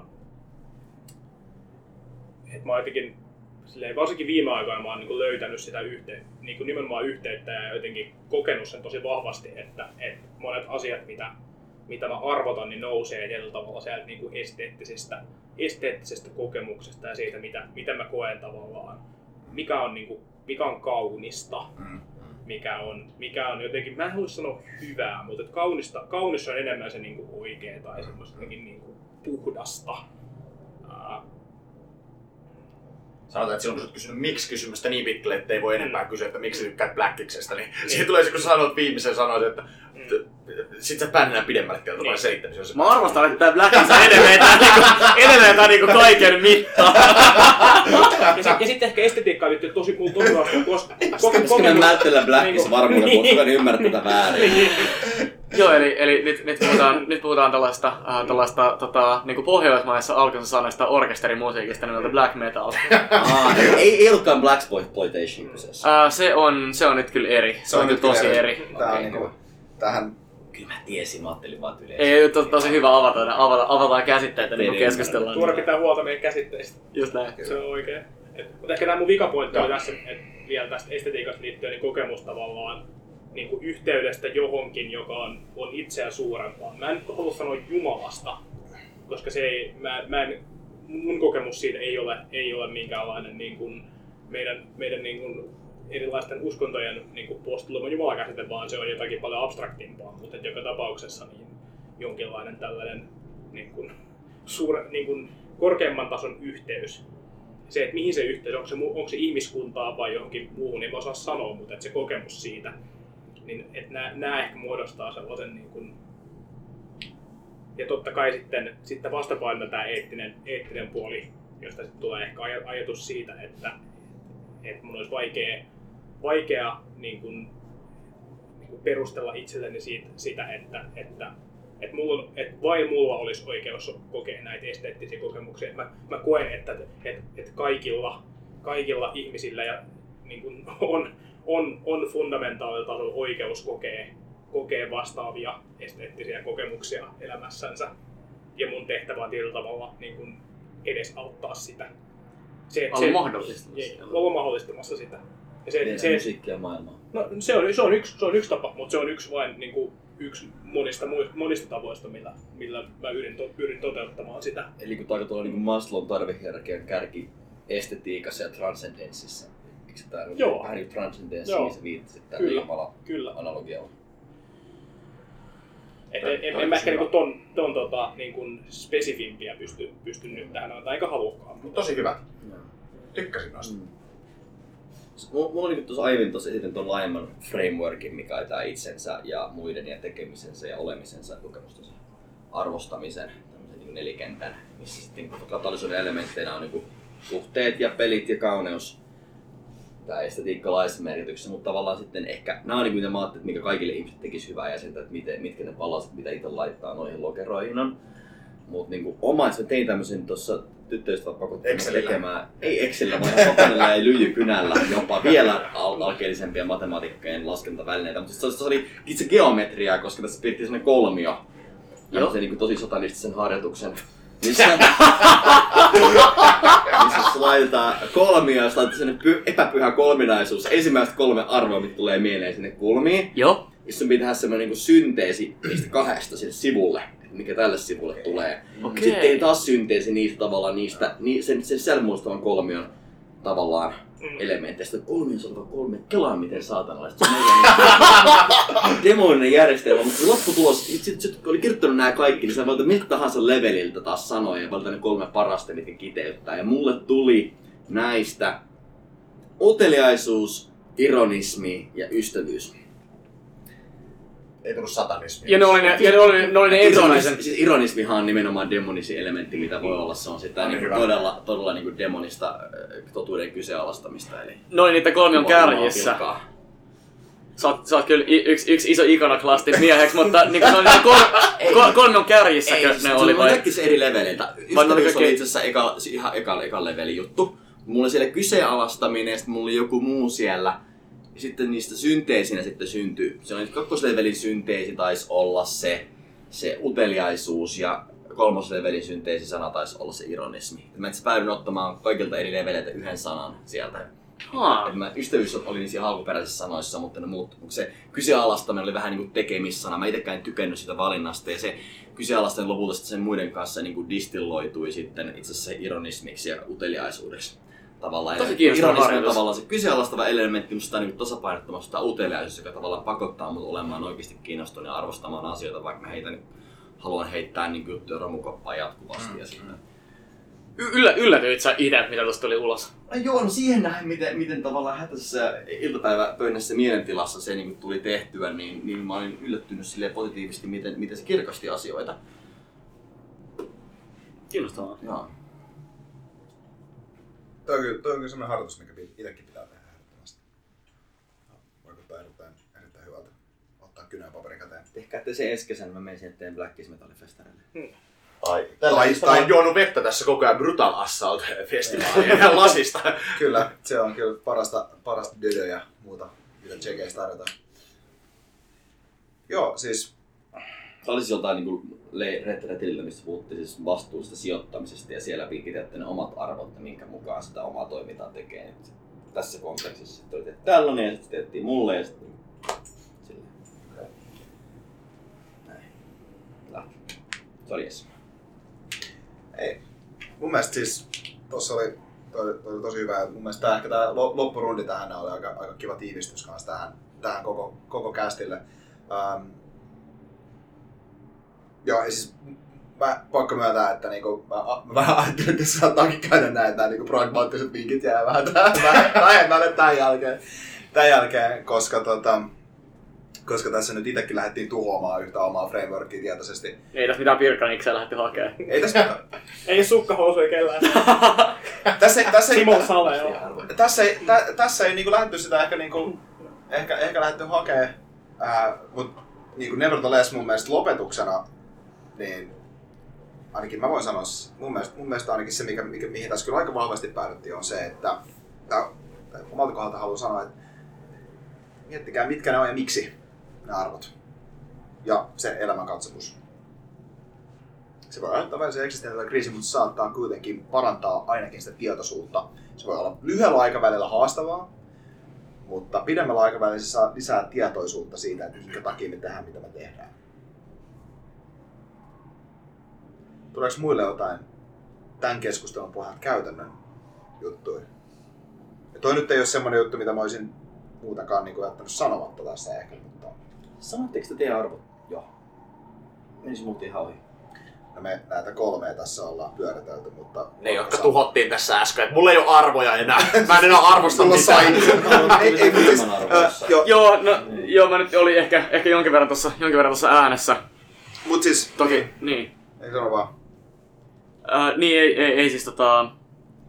Niin, että enemmän tossa silloin kun, niin kun itse, olin, itse olin arvoista äänessä, niin, niin ehkä, ehkä just niitä tavallaan meidän, meidän niin foundereiden jaettu juttu, minkä perusteella firma perustettu. Itellä ehkä siellä niin pohjalla, pohjalla niin vaikuttaa, vaikuttaa semmoisia tietynlaisia... Tai mä oon, mä oon itse viime aikoina niin kun, niin kun ollut kiinnostunut semmoisista teemoista kuin, kuin, niin kuin, niin kuin läsnäolo, kiitollisuus, ää, tie, tietynlainen niin kuin myöskin armeliaisuus itseä ja muita kohtaan, ehkä sen niin kuin rakkaudellisen teeman ympärillä, koska mä koen, että ne on semmoisia aika hyviä pohjia niin kuin rakentaa, rakentaa niin kuin arvokas, arvokas ja, ja jollain tavalla, niin kuin, ää, jollain tavalla jopa kiinnostava, jossain määrin pelattava kokemus inhimillisestä kokemuksesta. Ää, ja sen kautta saada aikaan niinku siistejä juttuja itselleen ympärillä. Ehkä siellä niinku kuitenkin siellä niinku ehkä ehkä siellä tosi niinku syvällä pohjalla mulle resonoi kanssa toi mitä mitä niinku Joppe, Joppe puhu tai tai mitä sanotit. Ehkä jonkinlainen semmoinen jonkinlainen semmoinen niinku alkulähteen alkulähteen kiinnostus, ehkä niinku yrittää pureutua syvemmälle sinne mistä mistä tää niinku arkeologiallisuus muodostuu, mikä mikä mun mielestä mikä mun mielestä tosi tosi niinku Paljon, paljon tulee just siihen, että sä, sä pureudut sinne, mitkä on, mitkä on sulle tärkeitä asioita, sä kirjoitat niitä alas ja pystyt ehkä soveltamaan niitä. Ja mulle itselle luontevia tapoja soveltaa niitä on ollut esimerkiksi ihmisten niin kuin, tuominen lähemmäs luontoa. Mä, mä uskon siihen, että iso osa meidän niin kuin modernin maailman ongelmista johtuu siitä, että ihmiset on erottautuneet luonnosta. Ei ole, on, on, niin kuin, äh, puuttuu semmoinen niin kuin connection meidän ympäristöön ja, ja niin kuin Ambra näyttää mulle yksi tapa toteuttaa sitä luonnon liikkuminen. Niin kuin eräopastukset, mitä mä oon tehnyt, on yksi tapa, toinen tapa toteuttaa sitä. Uh, siis ne on, on mun mielestä sellaisia, mitkä, mitkä, mulle, mitkä mulle edustaa semmosia niin kuin, aika, aika semmosia niin kuin puhtaita ja niin kuin profoundeja totuuksia tässä olemassaolossa. Ja totta kai on, on jossain määrin jopa naivia tai ylimielistä sanoa, että, että ne on jotain universaaleja totuuksia. Tämä pohja joutuu niin kuin mun kokemuksiin, mutta mä koen ne itse niin merkitykselliseksi. Mä, musta tuntuu, että ne on toistuvia teemoja mun ajattelussa ja tekemisessä. Ehkä myöskin niin kasvus ihmisenä ja siinä, mitä mä haluan, haluan muita ihmisiä auttaa mun ympärillä. Mun mielestä toi luontoesimerkki on ehkä yksi sellainen juttu, mitä mä esimerkiksi mietin totuuden kaltalta hyvin voimakkaasti. On se, että homo sapiens laji on tehty elämään luonnossa. Kyllä. Tää on, tää on siis tää, tavallaan, me ollaan, me ollaan, siihen me ollaan kehitetty toimimaan metsässä tai mistä, mistä tällaisessa ympäristössä. Niin, jos meidät on kehitty muokkaamaan luontoa ja tavallaan kaupungit on yksi esimerkki siihen, mihin suuntaan me on luontoa muokattu. Niin, mutta mä sanoin, että meidän adaptiokaupunkeihin ei ole vielä tapahtunut näin lyhyessä ajassa, kun me ollaan niissä asuttu. Ei, siis, mut, ja si- se, on, se on mun mielestä se esimerkki tässä näin. Se on se, se, on se, se, on se juttu, että me, et, et, et, tää niin kuin lihakoneisto, mikä tätä aivoa kannattaa, niin siis se on tehty toimimaan pääsäännöllisesti tai pääasiallisesti nimenomaan luonnossa, eikä kaupunkiympäristössä, joka on tämmöinen, tämmöinen tavallaan keinotekoinen ympäristö, missä me nykyään ollaan. Ja aivot ja, ja aivot myös. Ja aivot, ja aivot myös. Ja aivot myös. Ja aivot myös. Niin, ja aivot niin. myös. Vaan semmoiseen heivotouhuhan on tehty. Eihän nämä toimii yhtään tässä kaupungissa oikeasti. Hei. Sitten sit, sit, koska ne ei toimi... Sit, sit, sit, Kyllä vaan. Ja koska ne ei toimi yhtään, niin sitten meillä on Blackista. Ei, mutta niinku... Mun mielestä toi... Toi... Toi... Toi... toi niinku... Tuure ei nyt, Tuure ei pääse nyt tästä jotenkin. Tää, tää selittää se, miksi tappaa niitä sorsia. Mitä sorsia? Mut siis... Se on sorsan tappamusiikkia. Joo, no siis... Voisi polttaa luontoon, luonnon kaipuuta pohjimmiltaan. Voit myös kirkkojakin polttaa, kun kuuntelee sitä. Ei pelkkiä sorsia tarvitse. Mut siis tää, tää on mun mielestä... Tää, tää, ehkä Black Iso, siis sen asia, jos, jos vähän, vähän kaivutaan siihen. Mut se on hauska esimerkki esimerkiksi siitä, että et mä en voi arvostaa kirkkojen polttamista yhtään, mutta mä voin arvostaa sitä estetiikkaa siinä musiikissa. Ja tää on niinku... Nää, Eikö kirkkoja polttamalla ole saavutettu suurempi yhteiskunnallinen vapaus? Mä en tiedä. Mutta siis mut, mut, tavallaan niinku yhtä, yhtenä, yhtenä ehkä pointtina tosta. Ää, mä itse asiassa muuten resonoin tosi vahvasti, vahvasti tuon kiitollisuuden kanssa. Se on yksi sellainen iso juttu ja musta tuntuu, että se ehkä... Mä ite lokeroisin sen niinku just tänne niinku rakkauden puolelle tossa noin kanssa sinänsä. Ehkä, ehkä kans just sitä, että rakastaa ihan tavallaan mitä tahansa tilanteet tulee vastaan. On kiitollinen niistä sen suhteen. Mm-hmm. Ähm. Tämä on yksi asia, missä Jumala on hyödyllinen konstruktio, koska sä oot osu kohteen, jolle sä voit olla kiitollinen asioista, että sä oikeastaan muuten et voi syyttää kenenkään muun niskaan, ja se helpottaa asioiden arvostamista. Että tavallaan se, että siis kiitollisuus on yksi arvostuksen muoto. Mm. Se on usein helpompi arvostaa juttuja, mistä voi oikein olla kiitollinen kuin sellaisia, missä ei ole tehtyä tavallaan kausaalista agenttia, jos mm. voisit sen kohdistaa sen arvostuksen. Totta. Välihuomio. Tota... Joo. Tuleeko Alpo sinut arvoja, omia, omia arvoja suhteen vielä nostaa? Minusta tuntuu, että mä, niin kuin, mun pitää itse tehdä toi sama harjoitus, mikä Tuure on tehnyt, ja sitten mä mietin just kanssa Simon puolesta toi, niin kuin, toi kiitollisuuden nosto on mun mielestä tosi iso juttu siellä. Siis tavallaan ehkä hieno paljon nuanssina tuohon rakkauteen. Mulle, mulle itselle tästä tuli pelkästään tota...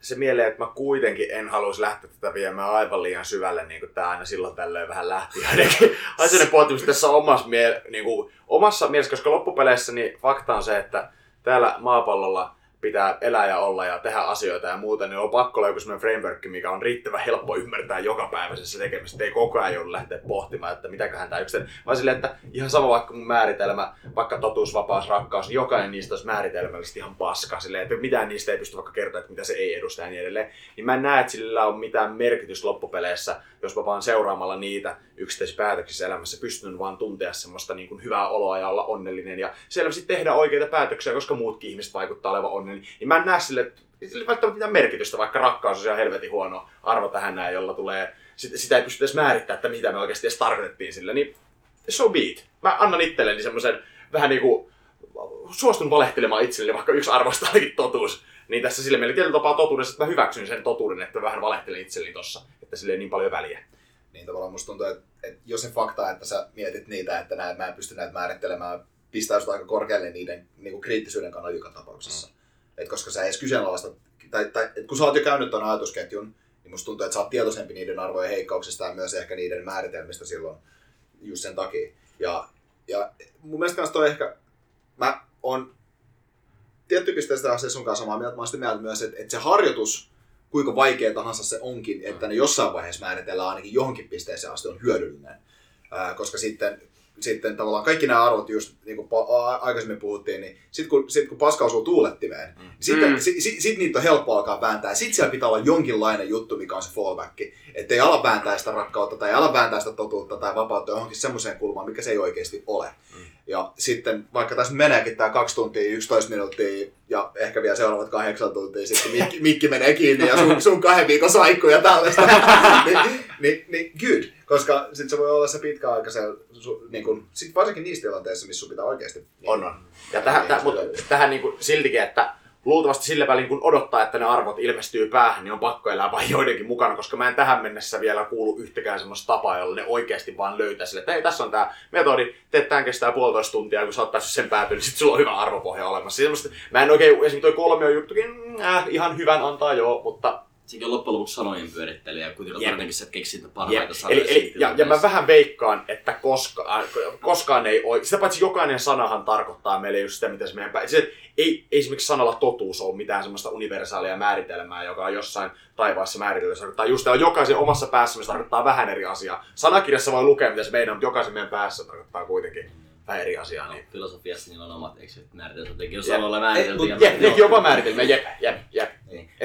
Olisi joskus tervettä hiessä hommaa vielä tuossa, kun sanoit, että, että jos uskotaan sellaista semmoista niin kuin periaatetta, että, että plans are useless, planning is everything, mm. se korostaa sitä, että se harjoitus on hyödyllinen, vaikka sä et lopulta onnistus lukitsemaan sitä täydellistä kolmikkoa mm. tilanteen varalle tavallaan, koska se, se pakottaa sut heti, niin kuin se prosessissa jo tulee kyseenalaistaneeksi joku vaikka sun häbitin, mitä sä oot tehnyt, yeah. kun sä huomaat, että ainakaan tää itse asiassa ei yeah. ole mun arvo ja silti mä teen sitä, miksi vitussa.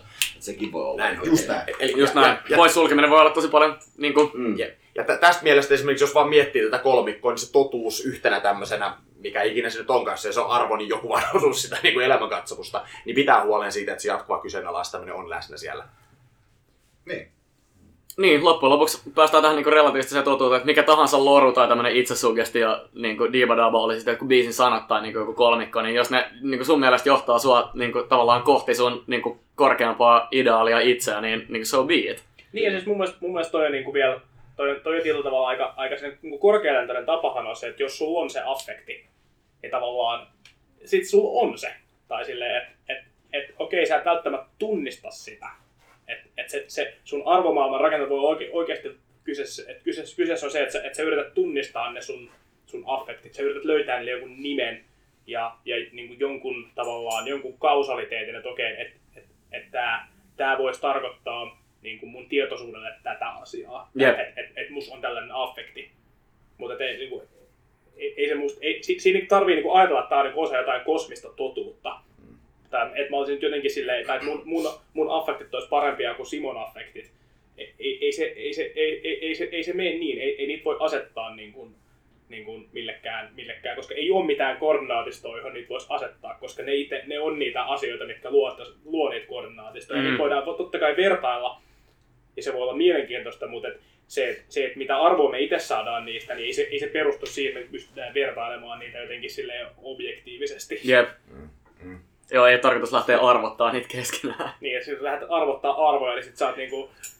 No, sit sä voit tehdä sitä, mutta mut sä oot kuitenkin sä oot sit samassa vankilassa, että sä niinku pääset siitä ulos. Se on, mm. niinku aika, se on mieletöntä keskustelua useimmiten. Ja mm, siitä, siitä mm. päästään tautologioihin yeah. niin nopeasti, yeah. että ei, ei, ei se, niinku, se ei ole kauhean hyödyllistä. Joo. Mm.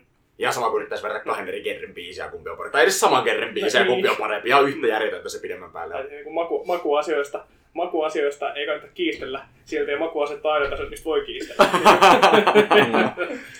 Kyllä Afrika on parempi kuin Fade to Black, ei siinä ole niin kuin mitään. Okei, okei. Kohta joku mainitsee jotain, jotain niin kuin mainitsematonta metallimusiikkilaa, niin sen takia nyt laitetaan tämä homma purkkiin. Hei, äh, herrasmiehet, kiitoksia ihan älyttömästi siitä, että tulitte vieraaksi tähän näin. Musta tuntuu, että meidän pitää ottaa round two jossain vaiheessa siltä, että vaikka puoli vuotta mietitään näitä, testataan ja katsotaan sitten se, mitä tämä tietoisuus on vaikuttanut ehkä meidän omaan. Meditaatio. Aina. No, toimii aina. I V M. I V M helvetin medikaatio. Jep. Ähm, mutta tosiaan mä kiitän, kiitän, kiitän kaikkia, että tulitte paikalle. Oli hienoa saada Alpo ja Tuure Motivaatiomiehen viera, vieraaksi tänne näin. Ja, ja always good to have brothers Johannes ja Simon back. Äh, tuleeko jollain vielä tähän jotain viimeistä lausetta, sanaa? Toimikaa, hyvät kuulijat, rakkaudesta enemmän kuin pelosta. Tai syyllisyydestä. syyllisyydestä. Kyllä. Se oli, se, oli mun, se oli mun terveinen ja Tuuren, Tuuren ryyditys siihen. Hienoa. Kiitos herrat. Äh, kiitos kaikille kuulijoille äh, jälleen kerran, että olette tullut motivaatio meidän digitaaliselle radiotaajuudelle. Ja me palataan taas asiaan. Thanks, moi!